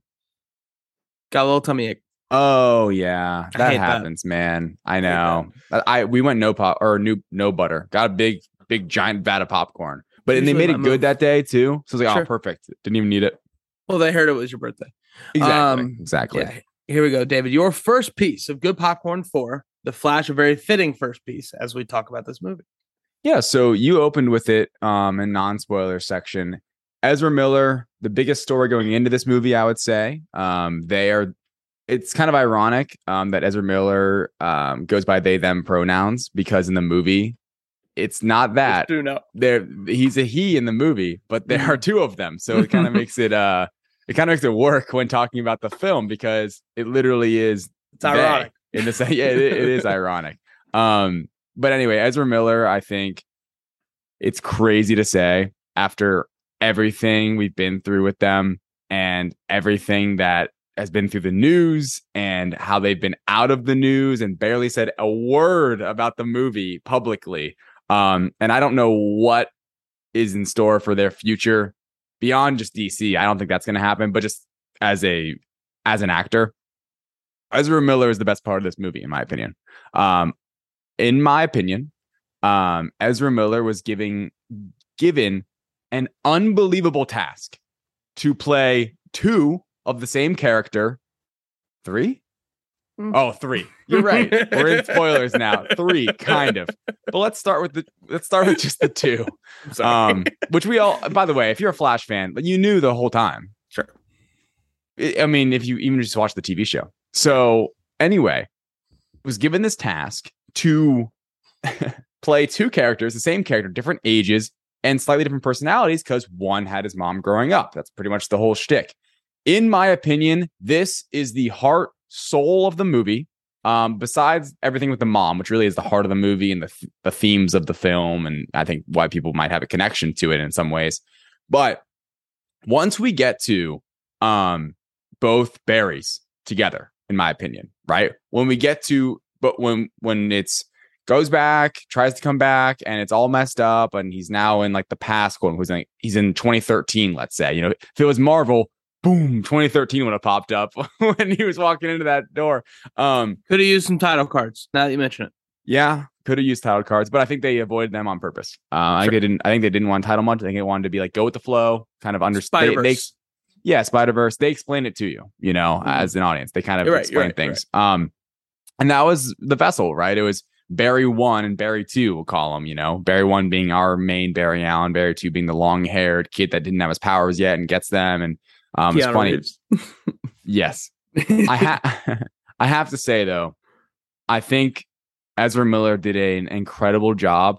He, what's crazy about this movie is how much is Barry Allen because it is a flash mil- film at the end of the day, but it's two of them, and I can't believe what a disaster it is for Ezra Miller to get into all this legal trouble and kind of go off the deep end. It seems like when.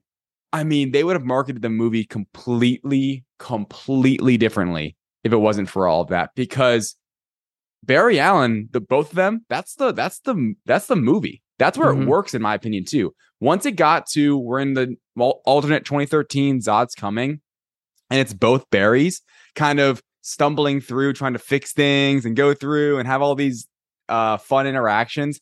That was the funniest part to me and it was the best part. Um I think there is a really big time sweet spot in this film from when he first goes home and meets his alternate versions of mom and dad to when Supergirl comes in, comes into the movie and it all falls apart, in my opinion. That is the sweet spot of the film. And it's a big chunk of the film. A lot of the humor worked. I couldn't believe how good it looked at times, sometimes not so good. But sometimes it was like, wow, they looks like they're both in the same room. You know, there was no weird fuzziness, sometimes maybe. But honestly, they're them interacting with each other and knowing it is, you know, Army Hammer and Social Network, where it's the same person twice.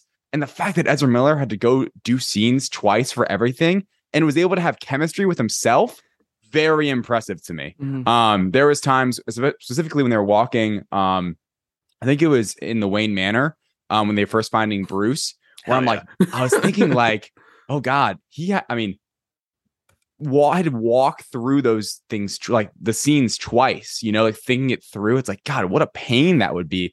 Painstakingly played both characters. And I think Ezra Miller did a great job. And it's crazy to say at the end of the day, but he they really were the highlight for me. So um what were what were your thoughts on Ezra Miller? Because obviously it's it could be controversial, um, whether Mhm. you think they did a good job or not. um he wasn't just walking through a set. That was the 89 batman set. Like So like what a cool thing for somebody to do. You know what i mean? Like he's the only one that got to do that. He was the only one of the characters that was able to do that other than Sasha Calle which obviously that was majorly green screened in your new hometown of atlanta george i'm gonna do a lot of atlanta rap references now that you live there by the way. Oh, can't wait. you're gonna get a ton of that. Um ezra miller as barry allen. This is kind of a capsule of this character not just in this movie but in the dceu i think he is it's funny to say ezra miller is a polarizing figure no shit. But um i think as Acting an wise. i think as an actor he's a very polarizing thing because he has a thing you know he has a ryan reynolds jim carrey um mark Wahlberg ness to him where like the way he talks and moves and interacts with people is very specific unique and Yes. niche to him and you either like it or you don't in a lot of cases um i've i'm in a situation where like i i hated him in harry potter hated him in the fantastic beast movies Oh. um i i i, I, I was gonna say thought he- Harry Potter. I, I. I didn't see the Fantastic Beasts movies.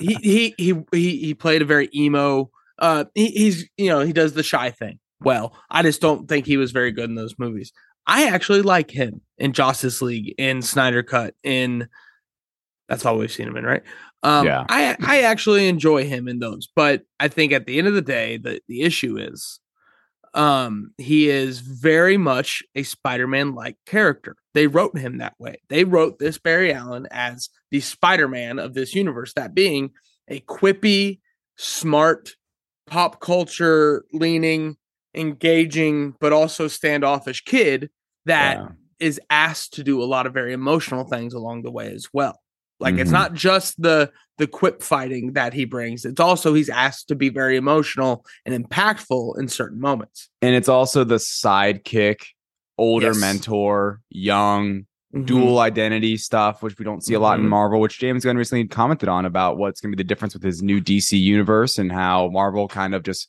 pushed to the side secret identities, which I think was a really cool quote by Gunn, which gets me so Absolutely. excited for you know the future of everything. Um, specifically, we talked about in Superman, you know, where you can't Mhm. you can't blend the two, um, which I think is awesome. That that's a fundamental thing that I don't think the DCEU did that well. That I think James Gunn's gonna nail. Um, and I think on top of what you said about Ezra, they do the whole insecure, um, fidgety thing so well, and not everyone can do that.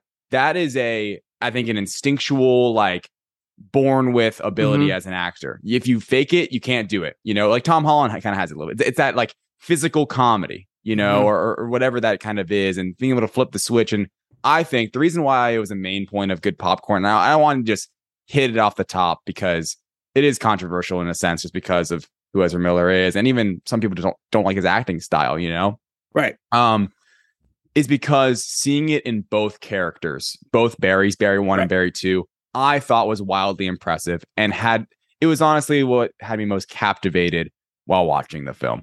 Right. And I think that there's a, so much of that in here too. Like I think that Ezra Miller, the comedian, the quippy Spider-Man part of him, I think he does very well in these movies. It's it's it's nerdy, it's neurotic, it's it's very fast talking, which makes sense with the Flash. Um, you know, I, I understand these are very traumatic experiences, and I uh, encourage you to go get some uh, help from a mental health professional. Do not ask the Justice League to do that. We're not very good at that part of it yet. I laughed so hard. That was Yeah. awesome.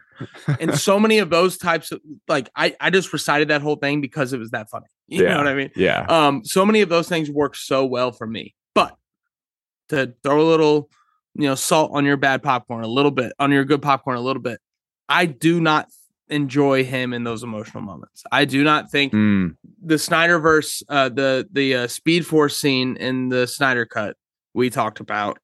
Um, I think that's an awesome comic book movie moment, and I was so happy it happened. I think it's undercut by his line delivery of what is supposed to be a very emotional line. We did it, Dad. You know, your your boy was one of the good ones. I just don't think he delivers that for me. I just don't think his. It's weird. I don't think his voice fits that tone. It- he he kind of hangs on to the the fast talking Barry Allen of it all in that moment. And I just don't think I think there was a lot of that in here where like when he was asked to stretch it a little bit, yeah. um, that being Barry Allen, I think that Barry Allen kind of fell apart a little Yeah. for me. And and that and that's it goes back to Ezra Miller is so specific, you either like him or you don't. And for me, I liked him a lot sometimes, and I didn't other times. There wasn't a lot of in between. He didn't his act their acting didn't ruin the movie for me at all. The other things did that. But just on that front, I'm gonna land in the middle, I think, because I love the comedy. I didn't love the emotion. And I think people are going to compare him and they are already comparing him to Grant Gustin, who Grant Gustin's biggest strength is the emotional moments Right. if you're a fan of those shows. And that's kind of more of the the Barry Allen that he plays in the Flash TV show. So um, I think those comparisons are unfair. Like you said, written totally different characters. There are Completely some things different. that are more that are similar because they are playing the Flash at the end of the day, and the comic book stuff is similar. But as a character written on the page and the lines they're given of dialogue, totally different and totally different tone. You know, they're, they're just very different actors, those two. Now, Matt, your first bit of good popcorn is really the the bit of good popcorn for this movie and gets me excited about what we talked about earlier Andy Muschietti, Brave and the Bold. Tell me about Batman. All the Batman in this movie I loved. There wasn't a single part of it I did not like. You know what I mean? I think that Ben Affleck just ditching Barry when he was struggling with this decision is the only bad Batman thing in this movie. Um, I uh, other other than Adam West, I think that that I don't think we need. You didn't you didn't like that one? There, it, he, he just passed away, and it just I just don't know. It, we'll get into that. Trust me, we'll get into that that shit. By the way, one one quick note. Um, when I tweeted about the movie, I like wrote everything Batman was 10 out of 10. And friend of the show, Duncan, um, probably listening right now, he he like replied saying like I almost fainted or something. Um, when I because I just saw 10 out of 10 at first. and I thought Yeah, it was yeah. so funny. He's like, Yeah, yeah, read the whole thing. I Yeah. wasn't saying the whole movie was 10 out of 10, but I do agree. Keep going. Because the Batfleck moment was a little bit weird, but every every little thing Batman to me was perfect. I Yeah. thought it was so well done. Mhm. I think that, and and you know, let's just go through right. I think Ben One Affleck. I think Ben Affleck, other than the warehouse scene in Batman vs Superman, and only the warehouse scene in Batman vs Superman. I got to rewatch. Maybe not. This is some of his best work as It Batman. is. Yep. This is this is great action. This is great Bruce Wayning. This is great being flirty nervous with Diana. And everything about his very small role at the beginning of this movie, I was such a huge fan of because it felt lived in. It felt comfortable. It felt less dramatic. You know, it felt like we were getting some Batman saving the world shit, chasing after Falcone's son, being mad at Barry for not being able to handle some of the other stuff. All the different things that we've set up with this Batman, I think, came to a head here. And the action, you know, is one thing I do want to mention. I love the grappling hook. I love the way he flew with his stiff ass uh, cape. And I loved that he was able to do what he does in daylight and it still worked. It still fit what we know about this very broody, aggressive, um, tactitional Batman. And the motorcycle, I would say too, the action. I thought that the chase scene, like him in that Mhm. motorcycle, was awesome. Well shot, well done. Super Felt well very done. practical.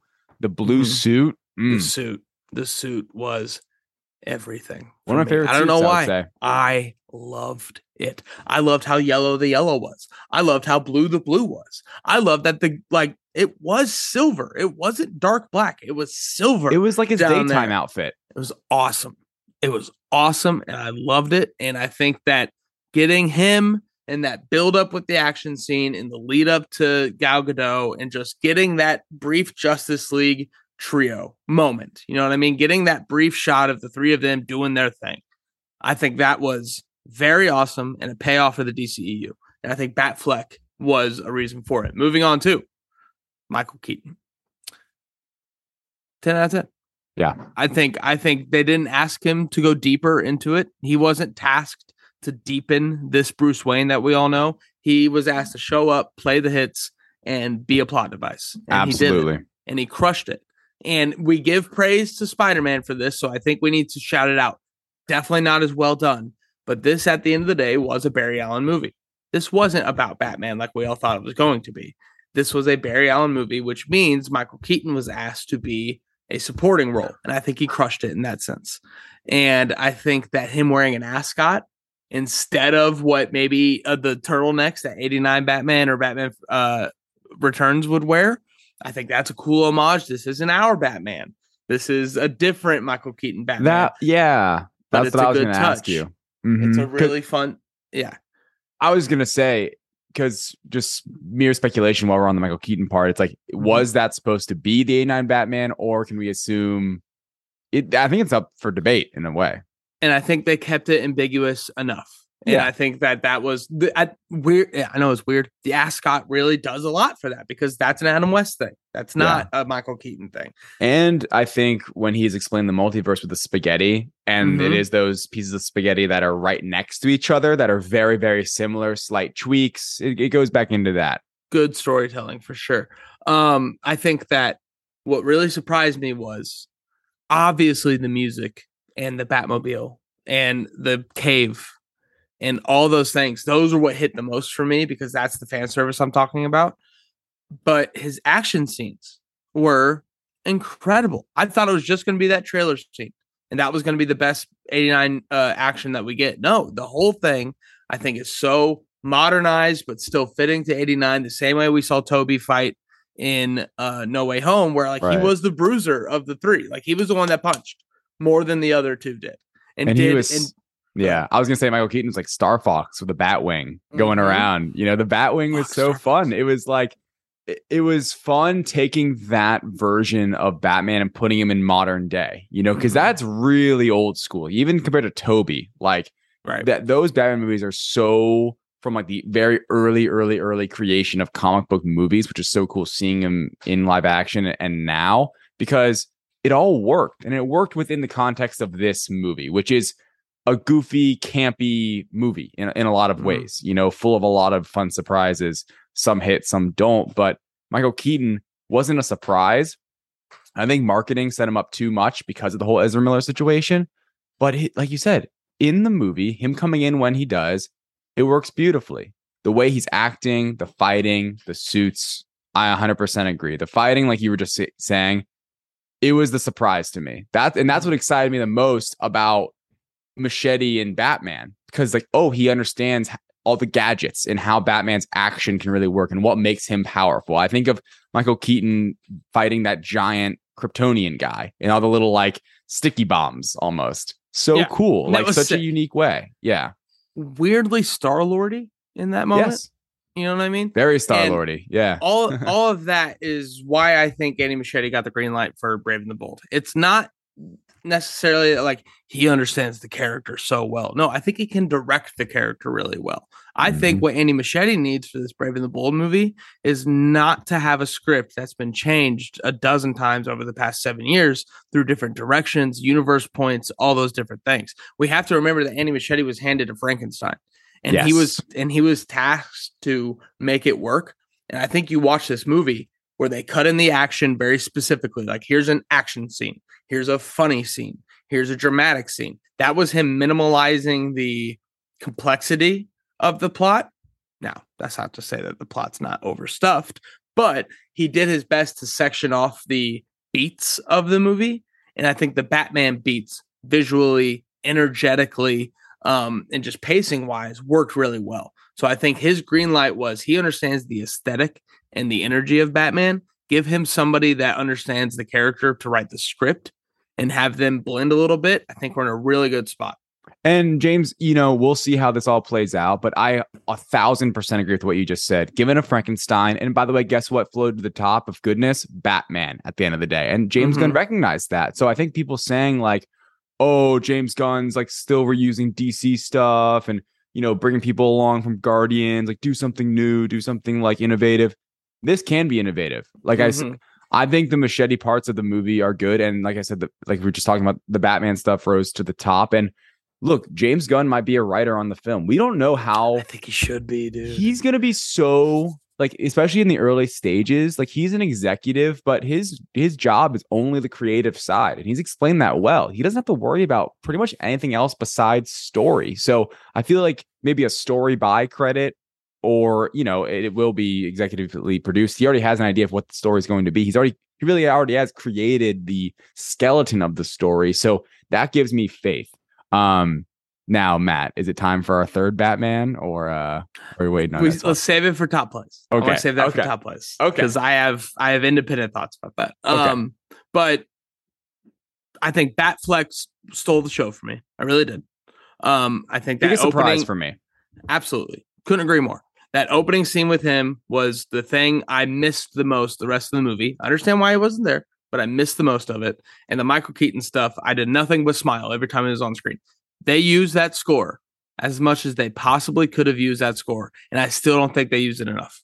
More. and it and it hit I thought it was time. awesome. I was like leaning over to Jeff. I'm like, this is the original music. Like, this is so cool. I'm like getting chills. It was awesome. And how funny was it when the three of them jumped out of the plane? The the the the pinnacle trailer shot of Supergirl and the Flashes jumping out of the tra- uh, the plane. They had that three uh what is it? Three planes of action scene Mhm. where the Barrys were doing something, Sasha was doing something, Batman was doing something. When they were on the Flash or Supergirl, it was that like upbeat rock song, whatever it was. I don't even remember. yeah, But like they was they were doing the James Gunn thing with those action scenes, and as soon as we cut back to the Batwing, there's the score. Like Yeah. not not even blended. Bang. Yeah. We're just back. It's so good. And uh, yeah, so the Batman, all the Batman, uh, the both Batfleck and Keaton were my first piece of good popcorn. David, your second piece of good popcorn here for the Flash. Yeah, I've mentioned it a little bit. Um, for me, look, we'll talk about the humor a little bit more, but the other side of that, like there's the humor and there's the heart. Speaking of the heart, I think there really is, you mentioned it, that Frankenstein of a movie. Deep down in there, there is a more simple Flash movie here about, right, going back to fundamentally Flashpoint and Barry Allen trying to save his mother, you know? Um, that I think really played for me. I think the, and I think a couple of reasons why. Actually, I believe the small, like the, the child Barry was really cute. did a good job. I think the mom was really great. You really felt for for Barry that he lost her. And I think a couple of moments stood out to me. Um, were specifically between and where I think I maybe disagree with you a little bit that Ezra Miller can do some of the dramatic stuff is there's a scene where Barry is talking to Barry in the Bat Cave, and he's basically like he like he like kind of lays into him a little bit, like you're so ungrateful, you have no idea what you had. I forget the exact like lines, but it really worked, and I think the setup of that, like like the setup, um, earlier in the movie helped that pay off because it Ezra or you know Barry Allen number two, alternate Barry Allen, he wasn't just right kind of like annoying and he's teaching him the ways and showing him the ropes and he does he's not listening and he's you know he's this fun 18 year old blah blah blah but he was a constant reminder of who what Barry Allen never had right, right what our Barry never had and I think those little moments actually played um really well for me and I guess the other scene I want to reference that in a mess of a third act, in my opinion, an absolute sham of a third act, is the scene where he takes the tomatoes back. He has to let fate basically do what it does. And it's that moment with him and his mom talking to him. Kind of a weird scene, but God, it it got me. It really did get me when he's sitting there talking to the mom. They don't. He doesn't know. Obviously, she doesn't know that that's Barry.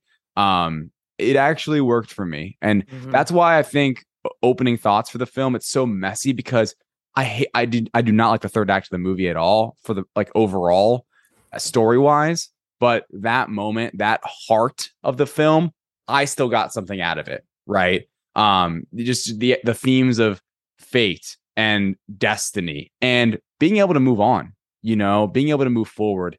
I think all of those really worked well in this movie, especially just like the the very basic stuff, like going back to Back to the Future, which is referenced in the film, like trying to tinker with your fate, trying to change the future, and how the whole that whole trilogy ends with the future isn't written, right? Make it whatever you are. And and those emotional beats, by the way, back to Batman. God, when both Batmen basically say the same thing about their parents dying, how their scars make them who they are, they wouldn't be who they are today if it wasn't for that. I think all that worked really well.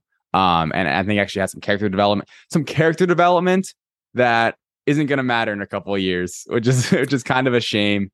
And it gets bogged down by a lot of the mess around it. But mm-hmm. I did I did feel something, um, specifically in that end scene in the grocery store because it is a cool way of using the powers where he can almost like stop time, you know, and just sit there and watch. It almost reminded me of um, what's the character's name And uh, sorry I'm blanking in Doctor Strange oh. when she's she's like extending her life. Ancient one. The ancient one, right? Remember when she's Beautiful about to scene. die Beautiful and scene. and she's just extending it as long as possible. And it's like mm-hmm. I know it's been coming. I've been I've been alive for so long, but I'm still like stretching it out. Stretching out a single moment.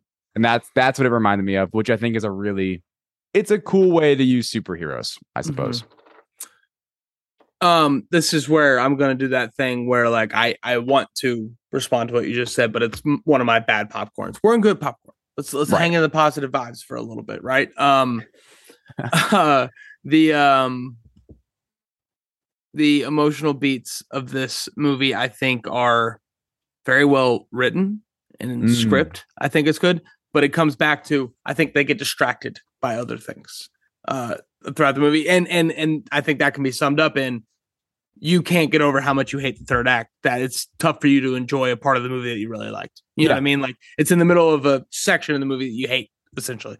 Um so um something that i came away from this movie excited about was it wasn't shazam. It wasn't black adam where i was bored.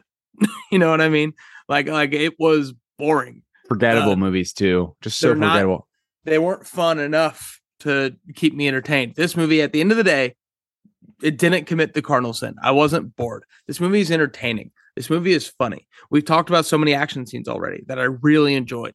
Uh, as messy as the third act is, they do a few really fun things with the superpowers of characters we know so goddamn well.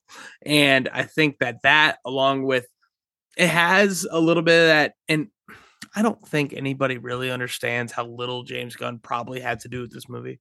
So like, little. People Literally are blaming nothing. the box office on James Gunn, but a week ago he has nothing to do with it. So when it's great, you know, that's not it's if this movie would have done amazing, nobody would have gave James Gunn credit. But now that's doing bad. Wow, look how look how poorly he handled it. Which- Oh, look at this guy running this studio. Oh. yeah, yeah. Well, all and, him. that- and that's not going anywhere, by the way. I can't wait to get to that point later today. Can't wait. Um, but um, I think that there was a lot of comedy splattered throughout this movie. Not all of it hit. This wasn't a 10 for 10 comedy thing. I think the sandwich guy kind of sucked. That and that was a you know a bit that opened the movie. I didn't love that. But I What I know, did like, sorry, before I just forget, because there's so much I, I I I would forget, is with the sandwich guy bit, is Yeah. how the action scene happens and he comes back and the sandwich is ready. I thought that was really Yeah. fun. I thought that Yeah. was cool. It's like, wait, th- th- that was that was so the flash. That was just a fun way to like use the flash, you know, for sure. Um, but I think AVs a in lot. between and whatnot. We're not there yet, David. Um, we're not there yet. But I think a lot of the comedy was good when he had Iris, who, god damn, does she not need to be in this movie? God, When he sucks so bad. Sucks. Why? Why love do that, actress. She did not need to be here. Um, but that bit where he runs ahead, cleans his room, and she comes in and just like kind of perfect timing, things crash out of the closet, things crash out of the pantry and stuff. So funny. I found that so funny. He opened the beer. Anyway, you know, I loved all of that. Here are beers that I have after I introduce, you know, passing dice through the force right in the middle of the movie. Um, anyway, this movie action I thought was awesome Passing dice through the force. introducing introducing a random new power right in the I know. middle of an important movie. He phases through the wall. Yes. When the hell did he start doing that shit? right then and there is when we found out. Yeah. Rise of Skywalker. Um, I think that I think that um the entertainment value of this movie is very good. I think it is very entertaining. And then you add into the fact I'm gonna enjoy talking about the craziness too. I'm gonna enjoy talking about this bad popcorn. This isn't gonna be Black Adam where I'm mad. This is gonna be Shazam 2 when I'm mad. This is gonna be Quantumania where I'm mad. And yeah, I'll say it. I didn't like a lot of Quantumania. Mad. I'm excited to talk about this bad popcorn because it's fun to talk about. This is TASM 2 level fun. This Did is X Men level fun. Did you like this movie more than Quantum Mania? I think I did. I did. Thinking about it, yes, I had more. I have more fond memory memories of this movie. I think so too. Yes. Yeah. But I, uh, but I also very much understand why Quantum Mania made so much more money. And Marvel even, can Marvel can afford a Quantumania. Yeah, and even then, we're not really comparing much box office wise. We're looking at two disappointments here. Well, yeah, one of them twice as much as the other, though. Anyway, we'll get into that. Let's move into it. Let's move into burnt, bad, smelly popcorn. The first one, me and David share, because he wrote it down and he knew I was going to write it down. We're all writing it down. This is a very, very ugly movie. I would say my reaction walking out of the theater was David Zaslav of Warner Bros. Discovery was asked, Hey, should we use more of the budget for this? Or should we just let it look bad? Because I think people that saw the movie two, three months ago, Tom Cruise, whomever else, were told this is an unfinished cut. The CGI isn't done. And I think they saw exactly what we saw, meaning it looks like an unfinished movie.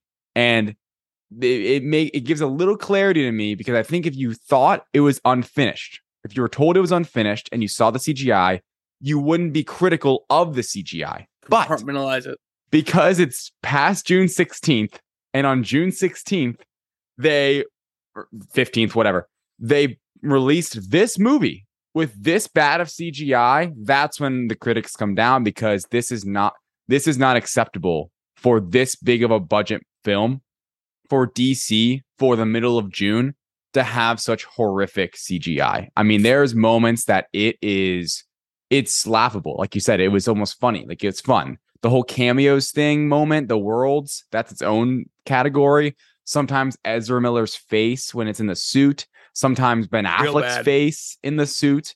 Um, the. CGI babies. I could go on and on. I would just say initially, my biggest because going into the movie, I heard a little bit about the CGI. Okay, got it. It's going to be bad. Going in, cool. It's when he went to the Speed Force the first time.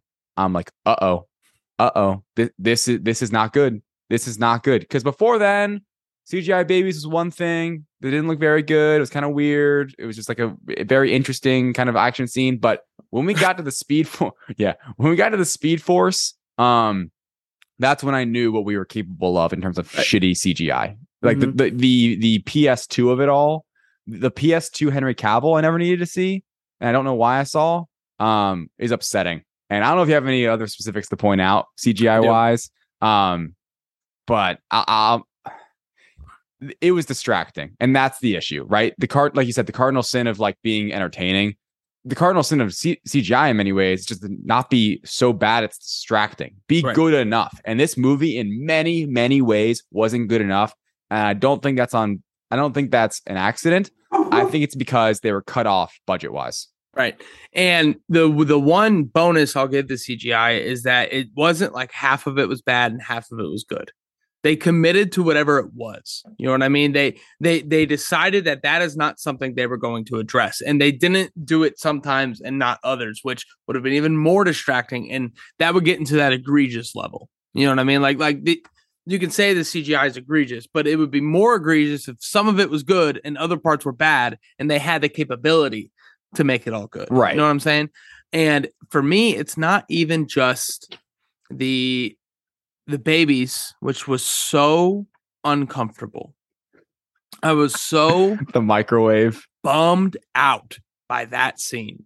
And it just it it it made me get such a bad taste in my mouth from the jump. And uh, you know, our good friends at kind of funny, they were talking about how that kind of sets the tone for what this movie's going to be. Silly, um, you know, fun, entertaining, all that stuff. And in ways it does. It did get me ready for some of the funnier moments down the line. It did pr- pr- prime me for that. But the CGI was so uncomfortable and creepy and it was distracting. I wasn't able to enjoy the fun of it, him punching through the vending machine. Fucking hilarious. But um when he pushes the that was out. awesome i love that the way. bit That was The- the- amazing. the energy thing where he needed the food that was cool and I wanted to enjoy it more. I couldn't get over how uncomfortable the babies made me. It wasn't even the wax figure stuff in the Speed Force, which a lot of a lot of these Snyder fans, a lot of these Snyder fans that are really eating their words today. They want to talk about, oh, well, they did it in Guardians too, and no one said a word.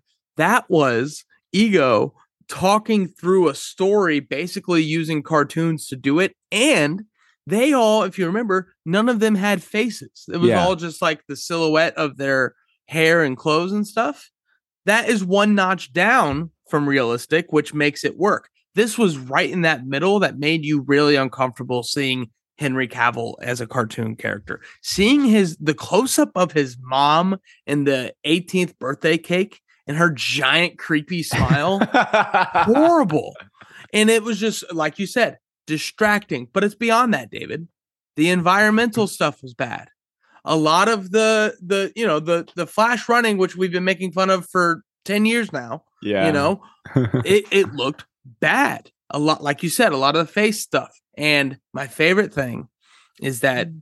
last year Snyder fans had a month of pointing out the little Heimdall popping his head through the the air in Love and Oh, Thunder. dear Be like, God. wow, Marvel fans really think these movies are good. Welcome. Welcome, brother. Tell me that wasn't in the original script. Tell me that Zack Snyder already did that. you know what I mean? That was in Batman vs. Superman. Did I go back too far? I think Yeah. I did. That was literally in a movie already. You didn't think they were going to do that again? It is insane how much the CGI distracts from any other redeemability that this movie gives me. Even in that scene you were talking about with his mom, like that emotional beat he had, I was distracted by the poking his head through and then walking out and then all the lightning around it and the fuzziness of her during it. And Andy Muschietti, you know, very promptly doing a lot of uh, damage control, shout out Spider Man, um, said that it was a stylistic choice to make everything fuzzy, Bullshit. like, and all that stuff. I understand when he has to say that. And even if that is true, even if you did mean to do the wax figure thing for all of the Speed Force stuff, which by the way, you didn't. The Speed Force stuff in Snyder Cut did not look like that. The Speed Force stuff, the Speed Force stuff running A to B did not look like that. All of those things, even if that was on purpose, it was a bad choice then. Then you made a bad decision because it was distracting. You know what I mean? It's not Yes. even how good or bad it looked. I was distracted by it. Me personally, and it seems like a lot of people were. That is not good. You're not going to be able to tell a good story if we don't pay attention to the parts we're supposed to pay attention about. And that is our CGI. David, let's get into another piece of bad popcorn as we hit on an hour 45 into this episode. Supergirl, tell me about her. Um, yeah, I think this might be my my most controversial take um, that I've seen on the internet. I have seen a lot of reactions um, trash the movie and then go on to say, "Oh, but thank God for Michael Keaton and Sasha Cal." I've, Ali, Cal, I've heard both. Sasha Callie, um, and basically say they were the shining spots. Um, I couldn't disagree more on the Supergirl of it all.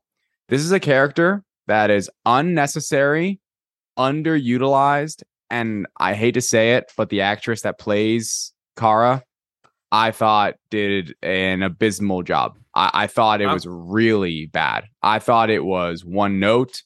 I thought it almost felt like a satire at times. How like just serious and like solemn and just zero depth. And I do think her role being cut is a part of it, but also what I I do not, and I don't know if you're one of those people, and it's totally cool.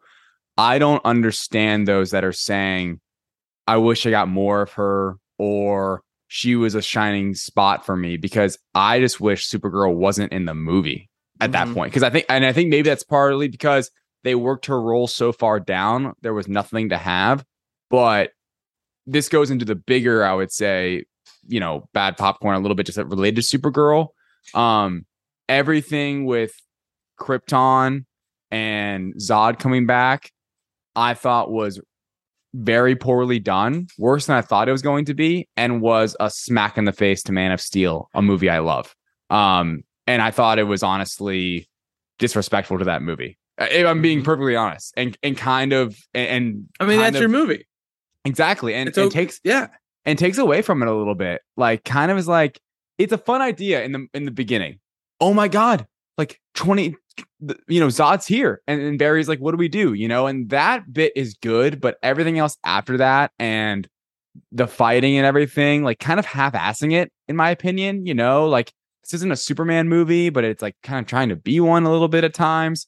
Hated it. And I did not mm-hmm. like Supergirl one bit. I would be stunned if they move forward with this actress to play her in the the movie. By the way, and I think that that's the other problem.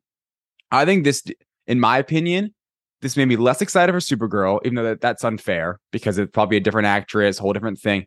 But I think will make other people less excited about Supergirl because I do not think this was a winning situation. I don't think this was a moment where it's like, wow, man, that movie kind of was rough, bad CGI, but Supergirl, can't wait to see her again. Not at all. I, to me, walking out, it's like, why did they have her in the movie at all? Especially as like this kind of, I don't know, because she's a, she's Supergirl. Like she she has Mhm. such great powers. I just thrown in there, just kind of tossed in there, and there's some like you know Barry too has like a crush on her. Hated it. My least favorite part. Worse to me than the CGI. And that is my rant on Supergirl. Wow, that last statement on Dunk. Um, I'm gonna put your brain in a little bit of a pretzel here. Okay. I feel the same way about Sasha Calle Supergirl as I do about Henry Cavill Superman. Oh, don't say that. Let me let me Oh, explain. no. Let me explain. Let me explain. You'll understand where I'm coming from. I do think she looked great. I think that she. I love her suit. I'm a, I'm obsessed with the suit. Suit's cool. The hair was cool. Like like not not like you know. I I talk about women's hair on this show a lot. I think her hair was cool. Um, I think that her story I thought was cool. Like she was sent right behind Kal to protect. It didn't work out, but she was captured. All that stuff. I think she looked the part, and I think she was fine. I don't understand the people that are like Sasha Calle has to be Supergirl now. Like if I don't get more of her, I'm gonna riot. We're creating new Snyder fans. I don't understand. I don't it at all. understand that. I don't get. I I don't. I didn't dislike her the way that you do. I think she was fine. I think she had like a couple actually good moments with Zod on that platform area. I didn't like her and Barry at all. But um, I think she was fine. There's an understated sexiness to her, which I think where the romance kind of comes into play. You know, like you know, there, there's a little bit to that. But I do not understand the passion behind it. I, I don't know what people saw in this Supergirl who's like, oh, this is it. We found her. This has to be her moving forward. There's nobody else that can do it. I don't understand that at all. It it to me it reeks of this is who we should be backing. So I'm going to back her. You Yeah. know, I, I I genuinely it feels like people are going into the movie feeling like this is the star, the future young star that I want to rally behind. And I'm going to. I don't know. You know, film is subjective, but I like I agree with you. Like I was really turned away from the whole thing. But your opinion, I think, makes a lot of sense. Where it's like, fine, sure, but why Mhm. is this something that I'm like praising and wanting more of? The movie itself just didn't even give us enough to even Exactly. let us have that opinion in a sense. There wasn't enough to dig your heels in the way people seem to be doing. And I understand feeling bad for Sasha Calle because she signed up for this life changing role. And she, in my opinion, she looks fantastic and she, she, her presence works in the role. cool look. She was given, yeah. she was given nothing. And this thing was turned upside down. And oh, by the way, your love interest is a terrorist. like, like that is something you have to that that sucks for her. She got a really bad beat on this. But at the end of the day, I think she's Daniela Melchior light.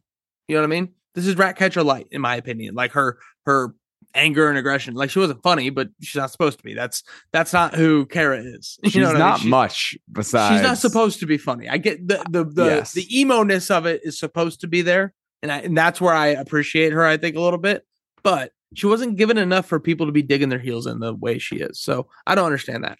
Um, something else I don't understand. I I get that it's Flashpoint, and I get that you have to follow the comic beats. Barry's got to lose his powers to get his powers back. Now we have two Barrys with powers. I get it. Um, I loved how if you're in the new Flash suit, you're yellow because it's it's like uh conducting your energy, but if you're not, it's blue because it's like raw energy. That was so cool. Um, I thought the suit was explained well, by the way. Controversial Exactly. suit. I think it looked Mhm. better in the movie, ironically, because we just shit on the CGI. Um, and it was explained pretty well, like by Barry. Sure. And and and I agree. I did there from the moment Barry loses his powers to the moment where he gets his powers back, I think is such a lull in this movie. And that sucks because that's when we that's when we meet Batman. you know what I Mm. mean? That's when that's when Michael Keaton comes back. But I do not like that our Barry lost his powers just so New Barry could have his origin story. And I think they could have done both. I don't think they had to and, and I am not a DC Comics reader. I have not read Flashpoint. I understand if that is integral to the story. I get it. Maybe it's not a great story in this context because you're throwing in a Batman, you're throwing in a Supergirl. I just don't think it was clever the way that he accidentally uh, got his powers taken out and New Barry got it. And I think it was even less clever the way he got it back because they they it's it bugs me that they stressed when New Barry was supposed to get his powers. You need to be sitting right here. You need to have these chemicals in front of you. This window needs to be open and it needs to be right at this time. They stressed how specific it needed to be. And to get his powers back, they set it up. Okay, I need to be sitting right here. These chemicals are over here. We're good. Okay. Bat uh the bat kite is up there doing the bat kite thing. Super cool. And awesome. Um, and all that stuff. Okay. It didn't work. Okay. Sasha's gonna come in, know immediately that he she needs to fly him up, and he gets struck by lightning inside of a cloud. oh, so I don't- It doesn't make sense that you were so specific twice. And then also, Oh. eh, just overdo it. Come on, come on, go again. just go just out of feeling. Let's just bring him up to the clouds and have some sort of like spiritual this is moment. what I'm supposed to do, right? and, and, and it was sweet because when he was carrying her out, he was like, I got you. And she was like, I got you. You're not saving him. You're getting him struck by lightning with zero idea what that's going to do.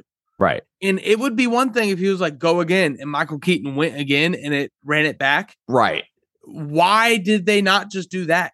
Why did they have to have Supergirl fly him up? Oh, because he said the thing earlier. To give her something to do. we can't just have a sweet moment. We have to make it come back in some way. Like I just don't. It bugged the hell out of me for the middle of the movie, and Yeah. it sucked because that was the Batman part. And yeah. that was the I- part I really enjoyed, and I didn't like Flash in those parts. mm. Now, I- Barry getting his own origin story, very fun.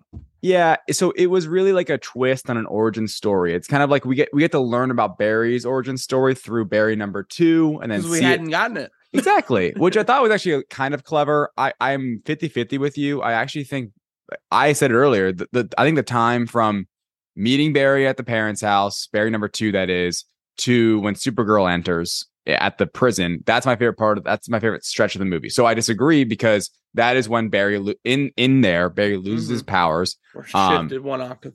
but I agree. Him receiving them back was was just Lame. laughable. It was and it was lame, unearned, bad. Like I actually because going into the movie, I really didn't know. I didn't realize Barry was going to lose his powers. So when he did, I was like, "Oh, this is interesting." You know, I'm like, "Okay, there's something more going on here." And I was almost thinking like, did marketing really turn us around? Is he ever going to get them back? Um, but no. So I, I guess I slightly disagree because I enjoyed Barry losing them initially and for that stretch because I enjoyed the whole um I, I enjoyed the whole element of Barry having to mentor younger Barry, which is gonna add Yes. in um, some top plays later that I really enjoyed. Um so funny. and I enjoyed Barry and I enjoyed when Barry had his powers lost for a second and like trying to phase and trying to run and it was hilarious. That that scene is that scene is wherever they were like a bank or something. That scene is hilarious. now, uh this last bit of bad popcorn I have is honestly going to be very quick because I've kind of like jumped around it a lot is okay, the plot of the film completely falls apart in the third act to me. There is there is a time in the movie I remember like talking like whispering to Jasmine like we're having fun like you know and she's even saying like yeah I'm I'm kind of in whatever she's like enjoying it basically and and she liked she thought it was a cool idea having the two Barrys and thought it was a fun basically like this is the movie you know once it's them two this is what the movie is you know this is kind of like they they did the whole Speed Force thing to get to this point and we're going with Michael Keaton and doing this whole thing. Once it becomes the whole Zod and saving Supergirl and forcing in the whole like younger Barry trying to fix everything and going through the speed force and getting all of that. Holy shit. It it just I can't imagine anyone staying locked in during that because it gets so messy, convoluted, overly complicated, and just straight up bad. I thought that specifically the kind of world end battle scene with Zod and them doing the whole like uh what's a good reference? We've seen this before where they keep like rewinding time over and over to kind of it's Have you seen the Family Guy episode where Stewie and Brian go back to the first episode? no. Okay, so they do. They break shit, obviously. Um, Brian stops 9-11. That's what they do.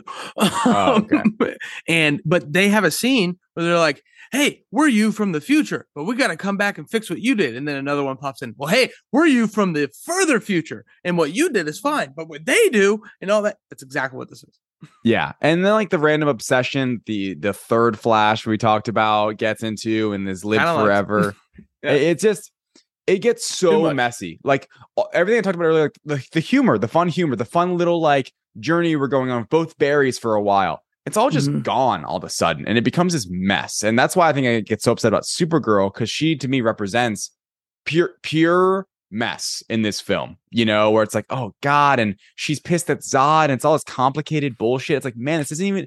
We don't even have Superman in the movie, and it felt empty to me. I I'm so I'm so glad we're over. It seems like Blue Beetle, Aquaman, please do not reference Superman. I'm so tired of him being referenced and not actually seeing him. And even Black Adam, it's like we get him, but not really. That wasn't even real, you know? And it's like Genre theme. Superman's saving the day over here, the laser beams, and like you see the back of his head and like the, the little thing. It's like, I don't want that. I will say one thing: this movie felt very.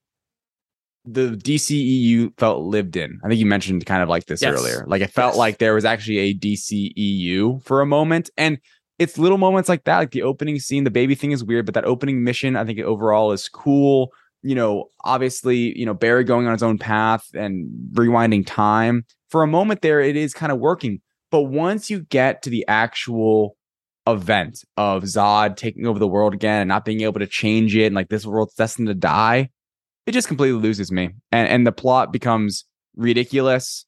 Um and, and takes away from those emotional beats at the very end. So Exactly. there there's more I think to the plot that's even worse and some of it does work. That's what's annoying about it.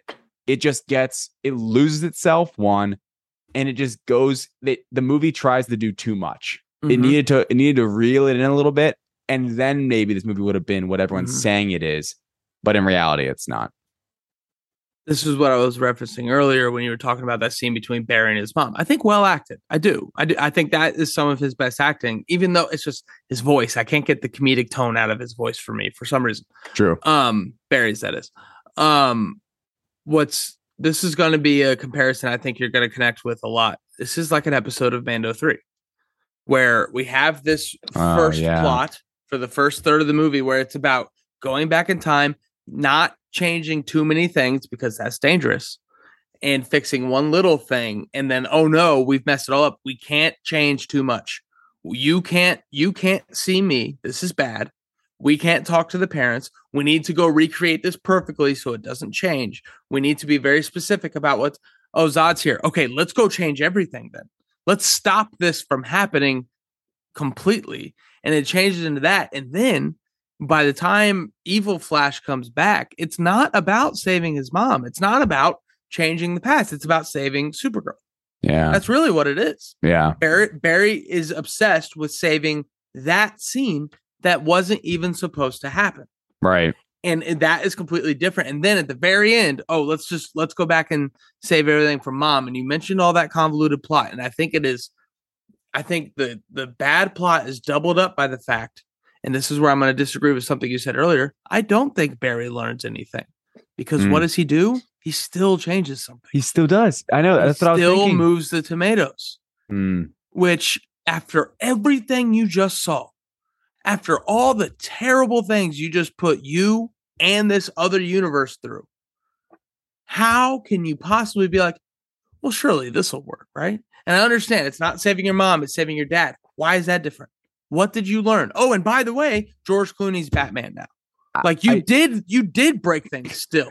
It's it's it's it's the same re- same problem I have with the Multiverse of Madness. You still did the bad thing. Yeah. What now? And I liked I liked the consistency though that it was George Clooney because he did change something. So there Yes. he, he didn't go back to his exact universe. Right. So I did I did at least like that consistency. But yeah, I agree. It's like so I guess in a way there are still com- consequences. And I do think in a because you know they said they wrote a Flash too, based on, like a sequel to this movie. Re- Reverse Flash, I'm sure, is the villain of that film, and maybe would have helped m- make these things connect. You know, in terms of mm-hmm. him not learning or blah blah blah. it's just such a bummer that it's not about saving his mom. It's about making sure his dad's still there mm. when whoever comes and kills his mom does it. It's not, and and then it's not about either of those things. It's about stopping Zod because you couldn't the first time. Something that's introduced in a flashback in the middle of this movie. Yep. And it's all that convoluted plot stuff that you talked about.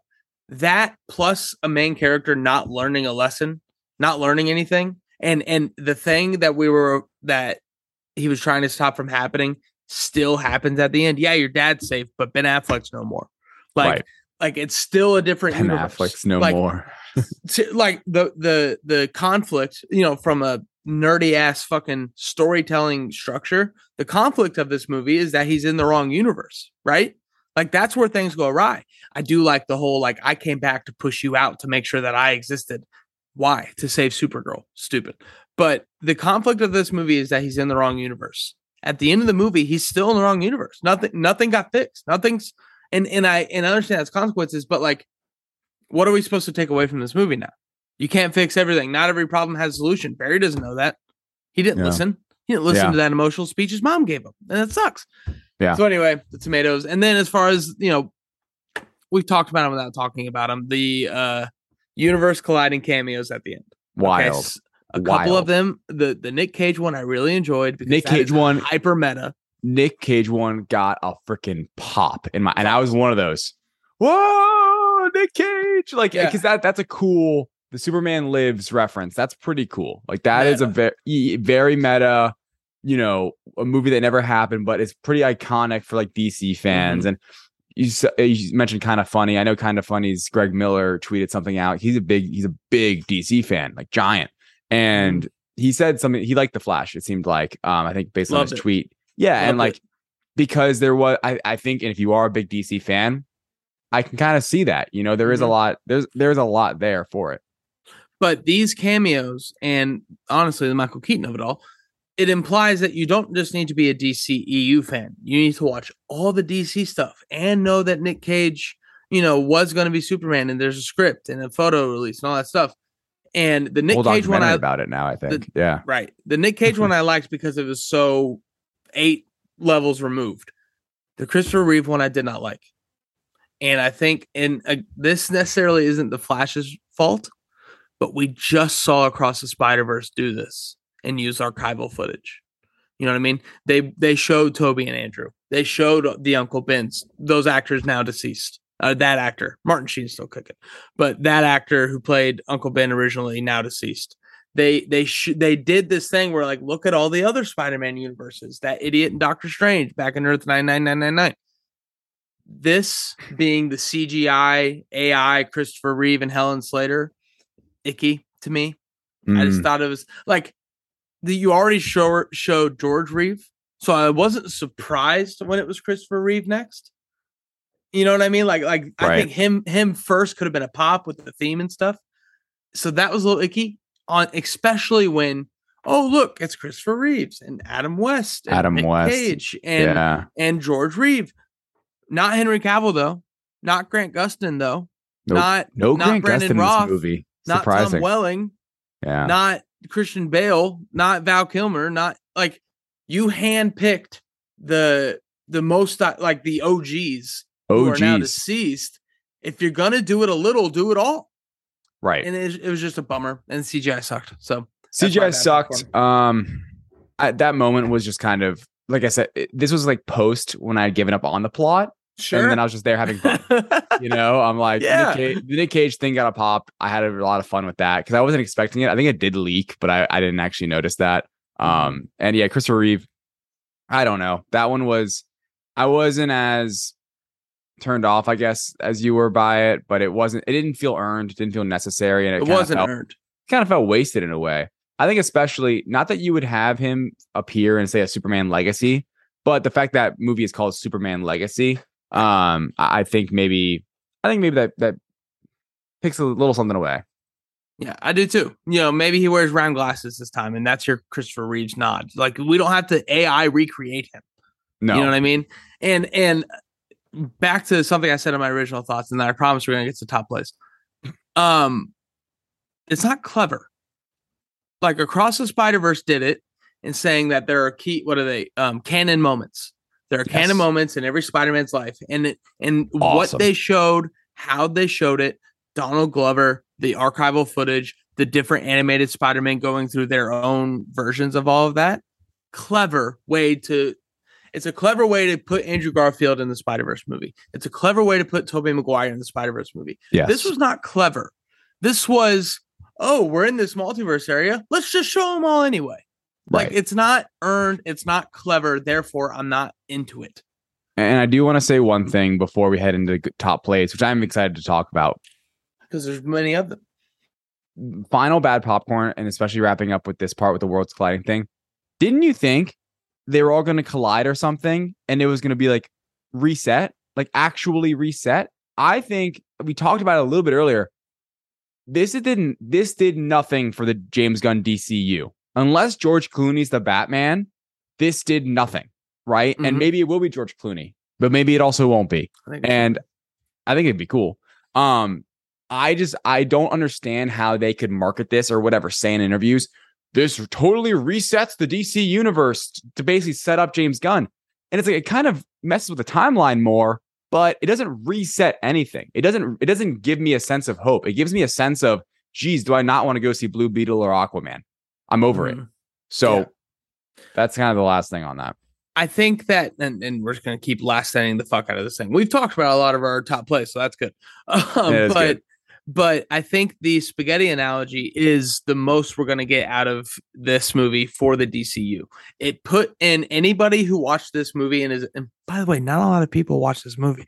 Um, it put DCEU fans in the mindset of the multiverse, And the spaghetti analogy, I think, is what James Gunn is going to use in interviews moving forward. Yes. As I think, absolutely. I think if James Gunn had a hand in any of this, it was making sure the spaghetti analogy played out the way it did. Because in interviews moving forward, he can be like, well, go back to the Flash. Time's not parallel. There are certain things that happen in every timeline, but at the end of the day, they're all crisscrossed applesauce. And so, what's the tomato sauce? He's done with the metaphor. The metaphor's over. So Yeah. funny. and then yeah, the- the- and the metaphor was great. And and honestly, right after that, Jasmine looks at me and goes, DC's multiverse seems less complicated or, or is more easy to follow than Marvel. Which Well, I did think you notice the shot? what shot? Well, maybe you've seen a movie where they tell you that time splits like this. Oh yeah, yeah, yeah. And it's literally the ancient one's timeline with the branch. right. Maybe Which was- you've seen a movie, and I'm like, that's an Endgame shot, and I loved it. I loved Yeah. every second of it. and I think Michael Keaton explains it really, really well. Really cool. Um, which I and I liked. It, it made it made a lot of sense. Obviously, it's just one movie and one scene explaining it, but compared to I think like Kang and the TVA and multi, like it, it's hard to keep up in Marvel in a way. But Mhm. DC made it very simple, and but DC also isn't, isn't going to rely on it in the future. I hope that sure interviews, like you said, explain it. But I hope DCEU Chapter One, Gods and Monsters, isn't multiversal at all. Um, Right. But I do think when they come out with Joker Two, Batman 2 Mhm. Elseworld stories, hey, yeah, it's possible. You know, like there are these things out there. But I'm hoping that because Marvel's such in the multiverse saga right now, I hope the new DCU isn't multiversal at all. And this was kind of DC's one little um, go at it. Right. And the difference between Marvel and DC is like, I feel like Marvel's giving us like a quarter of the puzzle in a bunch of different projects leading up to, I mean, Avengers is multiverse. So, like, they're to present it, I think, in a more clear and concise way at the end, as opposed to DC, I think, doing it here now. So, on social media, they could run this clip of the spaghetti over and over and over again and be like, hey, new universe. Here's this strand of spaghetti. Right. Going- I, I do feel so like on. Marvel has explained to me the multiverse multiple times in a way though, like the TVA has, or like, you know, the, the sacred timeline, or like even um across the Spider Verse. even Endgame. Across Mhm. Spider Verse does a wonderful job of it. I think Across Spider Verse does it very, very well. Well, Um it's the same way. exactly. Yeah, Yeah. the same way. And then but explaining like the sacred timeline, like Loki and all these things, it just gets complicated. That's all I'm saying. You know, Yeah, and, and and sure, though. they they can, yeah, like you said, they can maybe paint a more clear picture when we get when we see more of the picture. Mhm. Um, okay, top plays, let's do it. Top plays. Uh, we talked about the Batfleck suit. It's sick. We talked about the Wonder Woman cameo. That theme will never not be awesome. The can't I, I wanted to make it- I agree. I had to make a note on this though. Gal Gadot has now cameoed in three straight movies: Shazam, Fast and Furious, and The Flash. Come on. What is happening? Imagine all those calls. It's like, hey, Matt- can you come in for one day? Yeah. Imagine her taxes Yeah. at the end of the day. you know what I mean? I do want to say the lasso yeah, of kind, truth. I kind of worked for these guys. So funny. Lasso of truth with Barry was hilarious. He's Yeah. like, I know what se- what he says. He's like, I know what sex is. I've never actually experienced it or something like that. Yeah, I know what sex is, but I don't think I've ever experienced it. So funny. Yeah, it's very good. Uh, I talked about the clean apartment bit. I loved the Speedy Gonzales thing. Like the whole scene of Barry's first run, you could talk about, but the bit of I know Speedy Gonzales. I've done it a bunch of times. Like, like, like the other Barry, as annoyed as he was, he understands the excitement because he was there. yeah. he and- was that kid. Exactly. And him in him, you know, racing around that whole scene of him getting naked, his hands or not his hands, his um his uh, clothing burning Yeah. off and lighting things up and then coming back and like the look on his face, the, the like the Mhm. glee. Um, Mhm. I thought it was so good. I, I loved all of that. And that's what I think worked in terms of like an origin story, but like a quasi origin story where like we're getting Mm-hmm. it in literally like the flash in like super speed, like super sped up. You know, it's like, oh, this is so much fun. But he gets this like mentor that's literally him that can make it kind of like really quick and kind of like get to the point. You know, he because Barry knows all these things. He doesn't Right. have to work through these problems. He already has the, you know, the being the Flash for Dummies handbook right there in front of him. Right. It's it's Looney Tunes to the point where a piano crashes to the ground. Yeah. Like, and when he when he perfect. phases perfect. when he phases through the the floor and then later has the line of like Miss whatever her name is, I'm gonna have to like probably leave I'm apartment. probably gonna have to move. it's so funny. Um, that was really great. good. Tell the people about Eric Stoltz. Oh my god. okay, I'm sitting in the theater having a I don't even I, I was uncontrollably laughing and going crazy because the Eric Stoltz Back to the Future joke, it was made for me. It felt as if they made the whole bit for like curated perfectly towards my sense of humor because I am a massive Back to the Future fan. I, I've read a wonderful book on the making of the Back to the Future trilogy. I know all about the backstory of how Eric Stoltz is going to be Marty McFly, and that being not only just a a, a small little joke, but them staying on it. Small. Well, that's what I'm saying. No, Yeah. no, no, that it wasn't a small little Yeah, joke. yeah, where yeah. it could have been, it could have been a mini little reference like Kevin Bacon and Top Gun was, but it, they stuck on it, and he, the guy's the tattoo and everything, and like going back, like, I'm pretty sure Michael J. Fox is. I've seen it a hundred times. I loved it as a huge Yeah. Back to the Future fan, and, and I think it was a cool reference because the Flash, in many ways, in many ways, Back to the Future set the really what's the way I'm like it kind of it it started this whole Blueprint. yeah, the blueprint for time travel. It's referenced in Endgame. Endgame. Yeah. Back to the Future 2 is across the Spider Verse in many ways. You know, there's Mhm. so many similarities between those two movies, especially at the end, um, and seeing the alternate universe and stuff like that. So it's really cool, kind of getting that reference to that OG project and such a little niche insider reference, you know, that not everyone's Mhm. gonna know. And the fact that I did and really like care about it, know about it so well, Jasmine was like, I was practically probably embarrassing her. I'm like, Right. they, they- did it for my birthday. You know, I'm Yeah. having a great time. But uh, that was really funny. And, and the tattoo got me over the edge. I'm like, oh my, you've got to be kidding me. Marty McThigh. Well, that's not your thigh, and it's upside down, is it?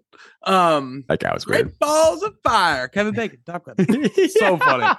Um, that whole scene was awesome. I love that scene. those those three were great. They were horrible human beings at the beginning of the movie. oh yeah. To Barry, mean, mean, mean people. Um, they were great there.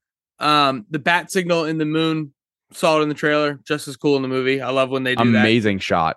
when you make a trailer moment just as cool in the movie, I always love it. Guardians 3, the best example of that, in my opinion. Um, with the hallway scene. Uh I would say also, now I'm going to do my own thing is a really good one in recent Nah. memory. oh, so good. Because the lead up to it's much better. There's a lot more payoff in the moment. Yeah. Is Michael B. Jordan a good actor? These are the questions. Um, Supergirl versus Zod. Um, I know you said you didn't like Supergirl. I think that one-on-one battle was very cool, and that's because I know the Superman story. I've seen Man of Steel. When when she says, "What did you do?" I know how much that means to her because I saw I saw the Krypton scene in the first thirty minutes of Man of Steel. You know what I mean? Like that is one of those you have to see that movie and remember Zod. You, that that's the thing. Zod's technically the bad guy in this movie. If you didn't see Man of Steel, he's the most generic, nothing character you've ever seen. But because we know the backstory, got to save Krypton. I'm here to get the blood, all that. Like when he says it's actually your blood we need. If you've never seen Man of Steel, what the hell does that mean? Right. What the hell does that mean? And I hated that. I hated Hate- how how it's like, I no, we actually need your blood. I'm like, what? right. That was was a bummer. ridiculous. But when Sasha did the Black Panther thing, uh, uh, uh Barnes is mine. I'm going after Zod. That that got me kind of hyped. I was like, oh yeah, fuck yeah, let's go, dude. Right. And and I liked their fight. I liked how angry she was, all that stuff. Mhm. Um, do you think Michael Shannon was ever on a set? Um, Because he's in the mask set. thing. He's in the mask thing the whole time. And you know Robert Mm. Downey Jr. did that in a booth. You know what I mean? Right. When when it was just his face, it was just Michael Shannon's face. They did not have to bring him in for this. Yeah, I think you might be right about that. Yeah. There you go. Uh the spinning Batwing. So cool. You mentioned the Star Fox. Such a cool mechanism. Yeah. Sick. And and also weirdly very 90s. The way it the way it worked. You That's know what, I was cool about it. You know, I feel like it was like this blast from the past being Mhm. plopped in modern day. And that that part worked, but um a lot of that other action scene I don't think did. Even even the Barrys working together wasn't as Sure. cool as it should have been. Well, I what is the Barbie reference? I don't get it. It was kind of I don't fun. get it. But I didn't really, yeah. Uh, but like he has different Come slang. on, like Barbie. instead of dope, he says beeve or something like that. Yeah.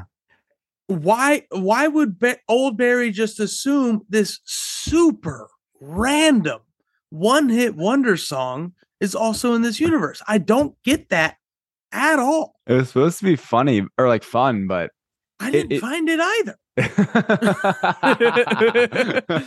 Um, you, you I just said imagine you last, cringing, cringing in Yeah. the theater with like, It's "Let's go, Barbie." Yeah, uh, you mentioned Blast from the Past, and this is where this got a Did this you- got a big cheer, another big cheer in my theater. before we get into who it is, one of the greatest uses of one F word in um a PG thirteen Yes. movie. Who the Yes. fuck is this? No, no, it's who the fuck is this now? Yeah. Loved every second of it. Um, that was. That was their best acting in this movie. The George Clooney thing is not clever. The George Clooney thing is not earned. The George Clooney thing is not like some holy shit, you know, like I can't like, you know, this is amazing for the DC universe thing. It was the last thing I thought they would ever do. And I loved every single second of it. Yeah, I I I thought it was it, wa- it was the it was the post credit scene that we didn't actually get. You Sure. know, that's what was so cool. I I, I kind of like that. I like Yeah. that we're I like that we're diving back into one post credit scene in movies. True. Yeah, I I wish we almost didn't have any in this movie. It didn't. It was completely pointless. So He yes, looked so good. George Clooney. He looked so good. He could be Batman I, I- again. I mean, like, he could he could he could be the new Batman once again. yeah. I feel Um, like I feel like that could be the case. I don't know if that's what they're going for, but I feel like James Gunn wouldn't rule it out because if they are casting another Batman, you know, you could you could go back to the well a little bit here and, so. and post spaghetti world.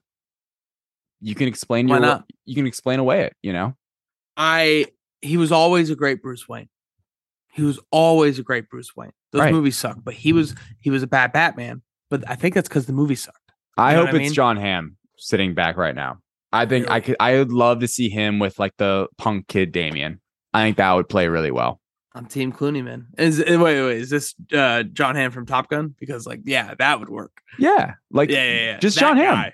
Yeah. Like, yeah, Um, exactly. give him like some, I I- it, obviously the look big too. beard, big beard. Yeah, give him like some grizzle. Um, give him a whole bat family. I just totally see it, man. I totally see it. Give me Clooney. I like Clooney. I think Clooney would be cool. He's I already done the Bat Family thing. He's already got two. right. You know what I mean? Jesus, yeah, he does have two, doesn't he? We have a breaking MCU story as we get into David. Tell me um how bad this movie was at the box office. Um, yeah. So I'm gonna keep this brief because we're going long today. But the Flash is a flop. Um, it's setting back, I would say, Warner Brothers and DC. Um, mainly because there was so much anticipation, propaganda, um, unnatural hype, I would say, artificial hype for this movie. Um, and embarrassing hype at this point. Um, the whole we've mentioned it several times. It's, it's such a joke now. The, the the Tom Cruise of it all, the Stephen King of it all, the whomever else of it all. Um, no, no one cares about this movie. Um, I don't think it's it's not obviously. I don't think it's not playing like a No Way Home Batman style. You know, Mhm. like not at all. We're not really seeing those we're not really seeing people coming out of the theater just to see Michael Keaton. I don't think people. I think maybe maybe that's generation too late. Unlike say a, a Tobey and an Andrew, and even then it's totally different. It's just totally different. It's not that. I honestly, Ezra Miller is a big part of it. Um, just not even being able to promote your main movie star, and people just. I think what I'm, what I think personally is that, um, more specifically, DC, especially if you know they're resetting it with James Gunn, DC is such a you can miss a DC movie. It doesn't matter. Unlike our Marvel sometimes with fans, they feel like they can't miss a movie. Maybe we'll miss She-Hulk, maybe I didn't watch Moon Knight, but I'm not going to miss a movie. DC right now and this is a totally skippable film. I would not that for someone who's like excited about Superman Legacy, let's say, hey, do I need to watch the new Flash movie to understand like this? Absolutely not. d- d- here's what's wrong with the movie in my opinion at the very small minute like just just what they promised us do i need to watch the flash in order to understand superman legacy or the new dcu no the fact the answer is a no with a period at the end is a failure because Mhm. at they reworked this movie 15 times and they couldn't give me an ending that makes me feel like, oh, that was kind of worth it. Like I now like that was cool. That was a reset. And they really called it. They showed like this is a resetting point. It's on the slate. Yeah. Reset I- point. And I, I'm not sure if that was a an official slate or someone came up with that slate, but they said it. And then I some- made this slate. I'm the villain. and someone put it on the slate. So, but they they said that though. They said it was a universe reset point, and the problem with DC right now, I don't know what they do with Blue Beetle and Aquaman, because you can't just keep doing this. Black Adam, Shazam, Flash are all gonna probably lose the studio money overall. This movie's definitely gonna lose the studio money, um, because this one was the most expensive. Um, they had they put in a lot of marketing dollars into the movie. There's a lot of for it but people just don't care right now about DC. Um, they don't trust it. It's not getting their money. Um, and I don't think anyone was really rallying behind this movie like they tried to. And for me, sitting here right now, they're doing damage to the brand. Um, that- that's that's at least what I think. And I didn't even hate the movie. I just think they're damaging the brand, and I think Blue Beetle and Aquaman could damage it even more. And if Superman 100%. Legacy is the movie we all want it to be and to pull DC out of the ashes, they can't just keep burying themselves. And I think that goes back to what are they going to do with Blue Beetle and Aquaman? Because is it really smart to put them in theaters exclusively? Right now, I would say I don't know because headlines like this, it's just not a good look, man. It's really not a good look. Like Mhm. Blue Beetle bombing, it's it's a low, it's a lower budget. It's more of a low risk, but you can't, especially if it's mediocre. Aquaman's gonna be mediocre. You already know. Um, these movies that are all mid, as people like say, keep putting them out in theaters. It's only going to damage the brand, and people are not interested yet. And I say yet because I'm hoping James Gunn can pull it back. But unless it's Batman, who is by far and away the most valuable DC character, I would say that Batman is more valuable than almost like the rest of DC combined. It- it- that's how valuable the character and his other characters are. Look at the Joker movie. You just said something that sparked for me. Batman is their most valuable asset. It's proven in the Batman. It's proven in the Joker, like you said. This movie, for all intents and purposes, because Ezra Miller was or was not able to be a part of it as much as they should, was marketed as a Batman movie. Right. You look at the logo for this movie, it is a Batman logo. You look at the poster, the biggest character, the biggest iconography, Batman. And it has made $55 million opening weekend. They have proven with this movie that DC has buried itself already to a point where Batman cannot guarantee box office dollars anymore. It can't. This was marketed as a Michael Keaton Batman movie because Ezra Miller couldn't be as upfront. Call that, you know, their fault or not. It's not. Eh, They're being Warner Brothers Studio. It is Ezra Miller's fault. it's Mhm. definitely their yes. fault. But um they had to market this as a Batman movie. They did, and I'm sure the idea was, well, if we lean into the Batman stuff, at least people will show up. They didn't. No. Batman is no longer a safe bet. Like I understand Matt Reeves, the Batman is. I get that. Yeah. But in this, and and you look at Blue Beetle, even what's the last little stinger clip on the Blue Beetle trailer? It's kind of like Batman stuff. Batman's a fascist. Batman, Batman, Batman. I I want to couldn't save this movie. Yeah. And I want to say one other thing. I think Batman couldn't save the movie. I agree. And you know what they couldn't save it from? Beyond Ezra Miller, beyond everything else, the DCEU. Absolutely. And the fact that there are two more D they are not DCU films. I don't care what anyone says. Blue Beetle and Aquaman are DCEU movies. I don't know what I would do if I were them because you cannot keep tarnishing the brand. This movie is going to be controversial. People hate the movie. Some people like it a lot. Whatever. That People matter. aren't seeing it. and no one's seeing the movie. That's that. yeah. Beyond everything else, no one's seeing the movie because why would they? In a way, you know, it's like there's not like I said earlier. It's a skippable film. It's not like Marvel where everything's adding up, and one day DC might get there. But if I were them, I would be looking hard at that exclusive theater release for Blue Beetle, especially and Aquaman, because Aquaman's gonna suck. Tell you that right now. Aquaman is not gonna be good. Blue Beetle might be fun, but are people gonna go see Blue Beetle? I don't No, know. It's no. it's so sad. You almost don't even want to. You, you, you genuinely almost, if I was Warner Brothers, wouldn't even almost wouldn't even want to market it as a DC film in a way because I think it's turning people away.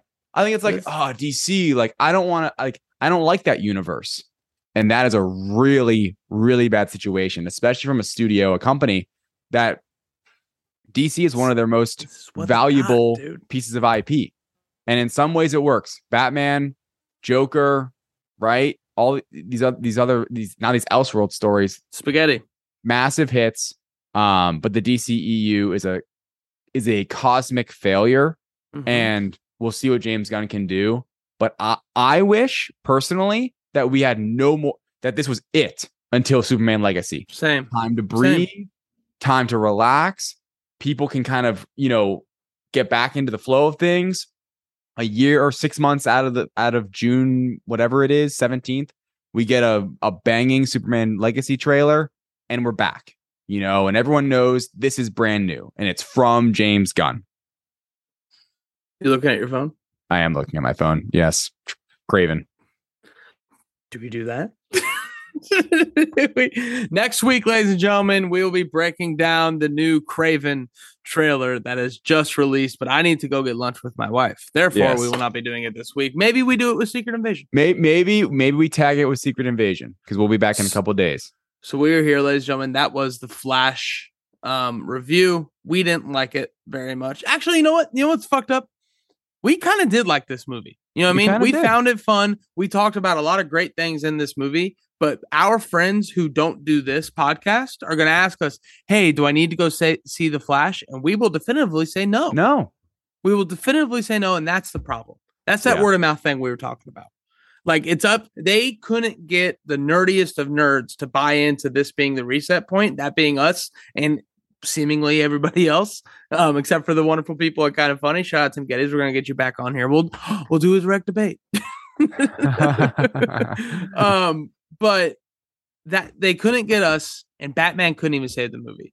As the Ezra Miller stuff is, it's on the list of the reasons this movie failed, but it's Black Adam's fault. It's Shazam's fault. It's the announcement of James Gunn a year ago's fault, or whenever it was earlier this year. It's that fault. It's it's everything. Um, Yeah, and there's week- just there's just no rallying behind the movie. Un- unlike an Across the Spider Verse we talked about earlier, so much rallying behind that movie Right. and excitement for it, and and I think too, moviegoer wise, ca- casual fans. I just saw Guardians. I maybe just saw Across the Spider Verse. Uh, I'm I'll, I'll good. skip. I'll skip the Flash. You know, I'll it, it, chill. it kind of looks complicated. Maybe multiverse isn't really a positive thing, you know, for people. It's like, eh, that's kind of a tired This- idea. This doesn't help. yeah, exactly. this does not help. No, but but then again, Last not did. everyone's even seeing it. You know, not Yeah. a lot of people are even seeing it. So Right. this is this won't even be added on to people's viewing library of oh that other multiverse movie because I I didn't even see the Flash. You know, and right. I don't know. Well, ladies and gentlemen, uh, we'll be back this week, Wednesday, reviewing episode one of Secret Invasion and probably talking about the new Kraven trailer. Um, the new Kraven trailer just came out. We are about to go watch it, so we will talk about it at the beginning of the show on Wednesday. Check it out. We're going to record um, noon Eastern. We're going to have it out that afternoon. So Yep. keep an eye out. Secret Invasion. We're back to, to twice a week starting this week. We're very excited. Congratulations to David Thompson and his new wife. Congratulations on your new role. We're very Thank excited you. about the future moving forward. Ladies and gentlemen, this is the Direct Podcast. And until then, we'll see you next time.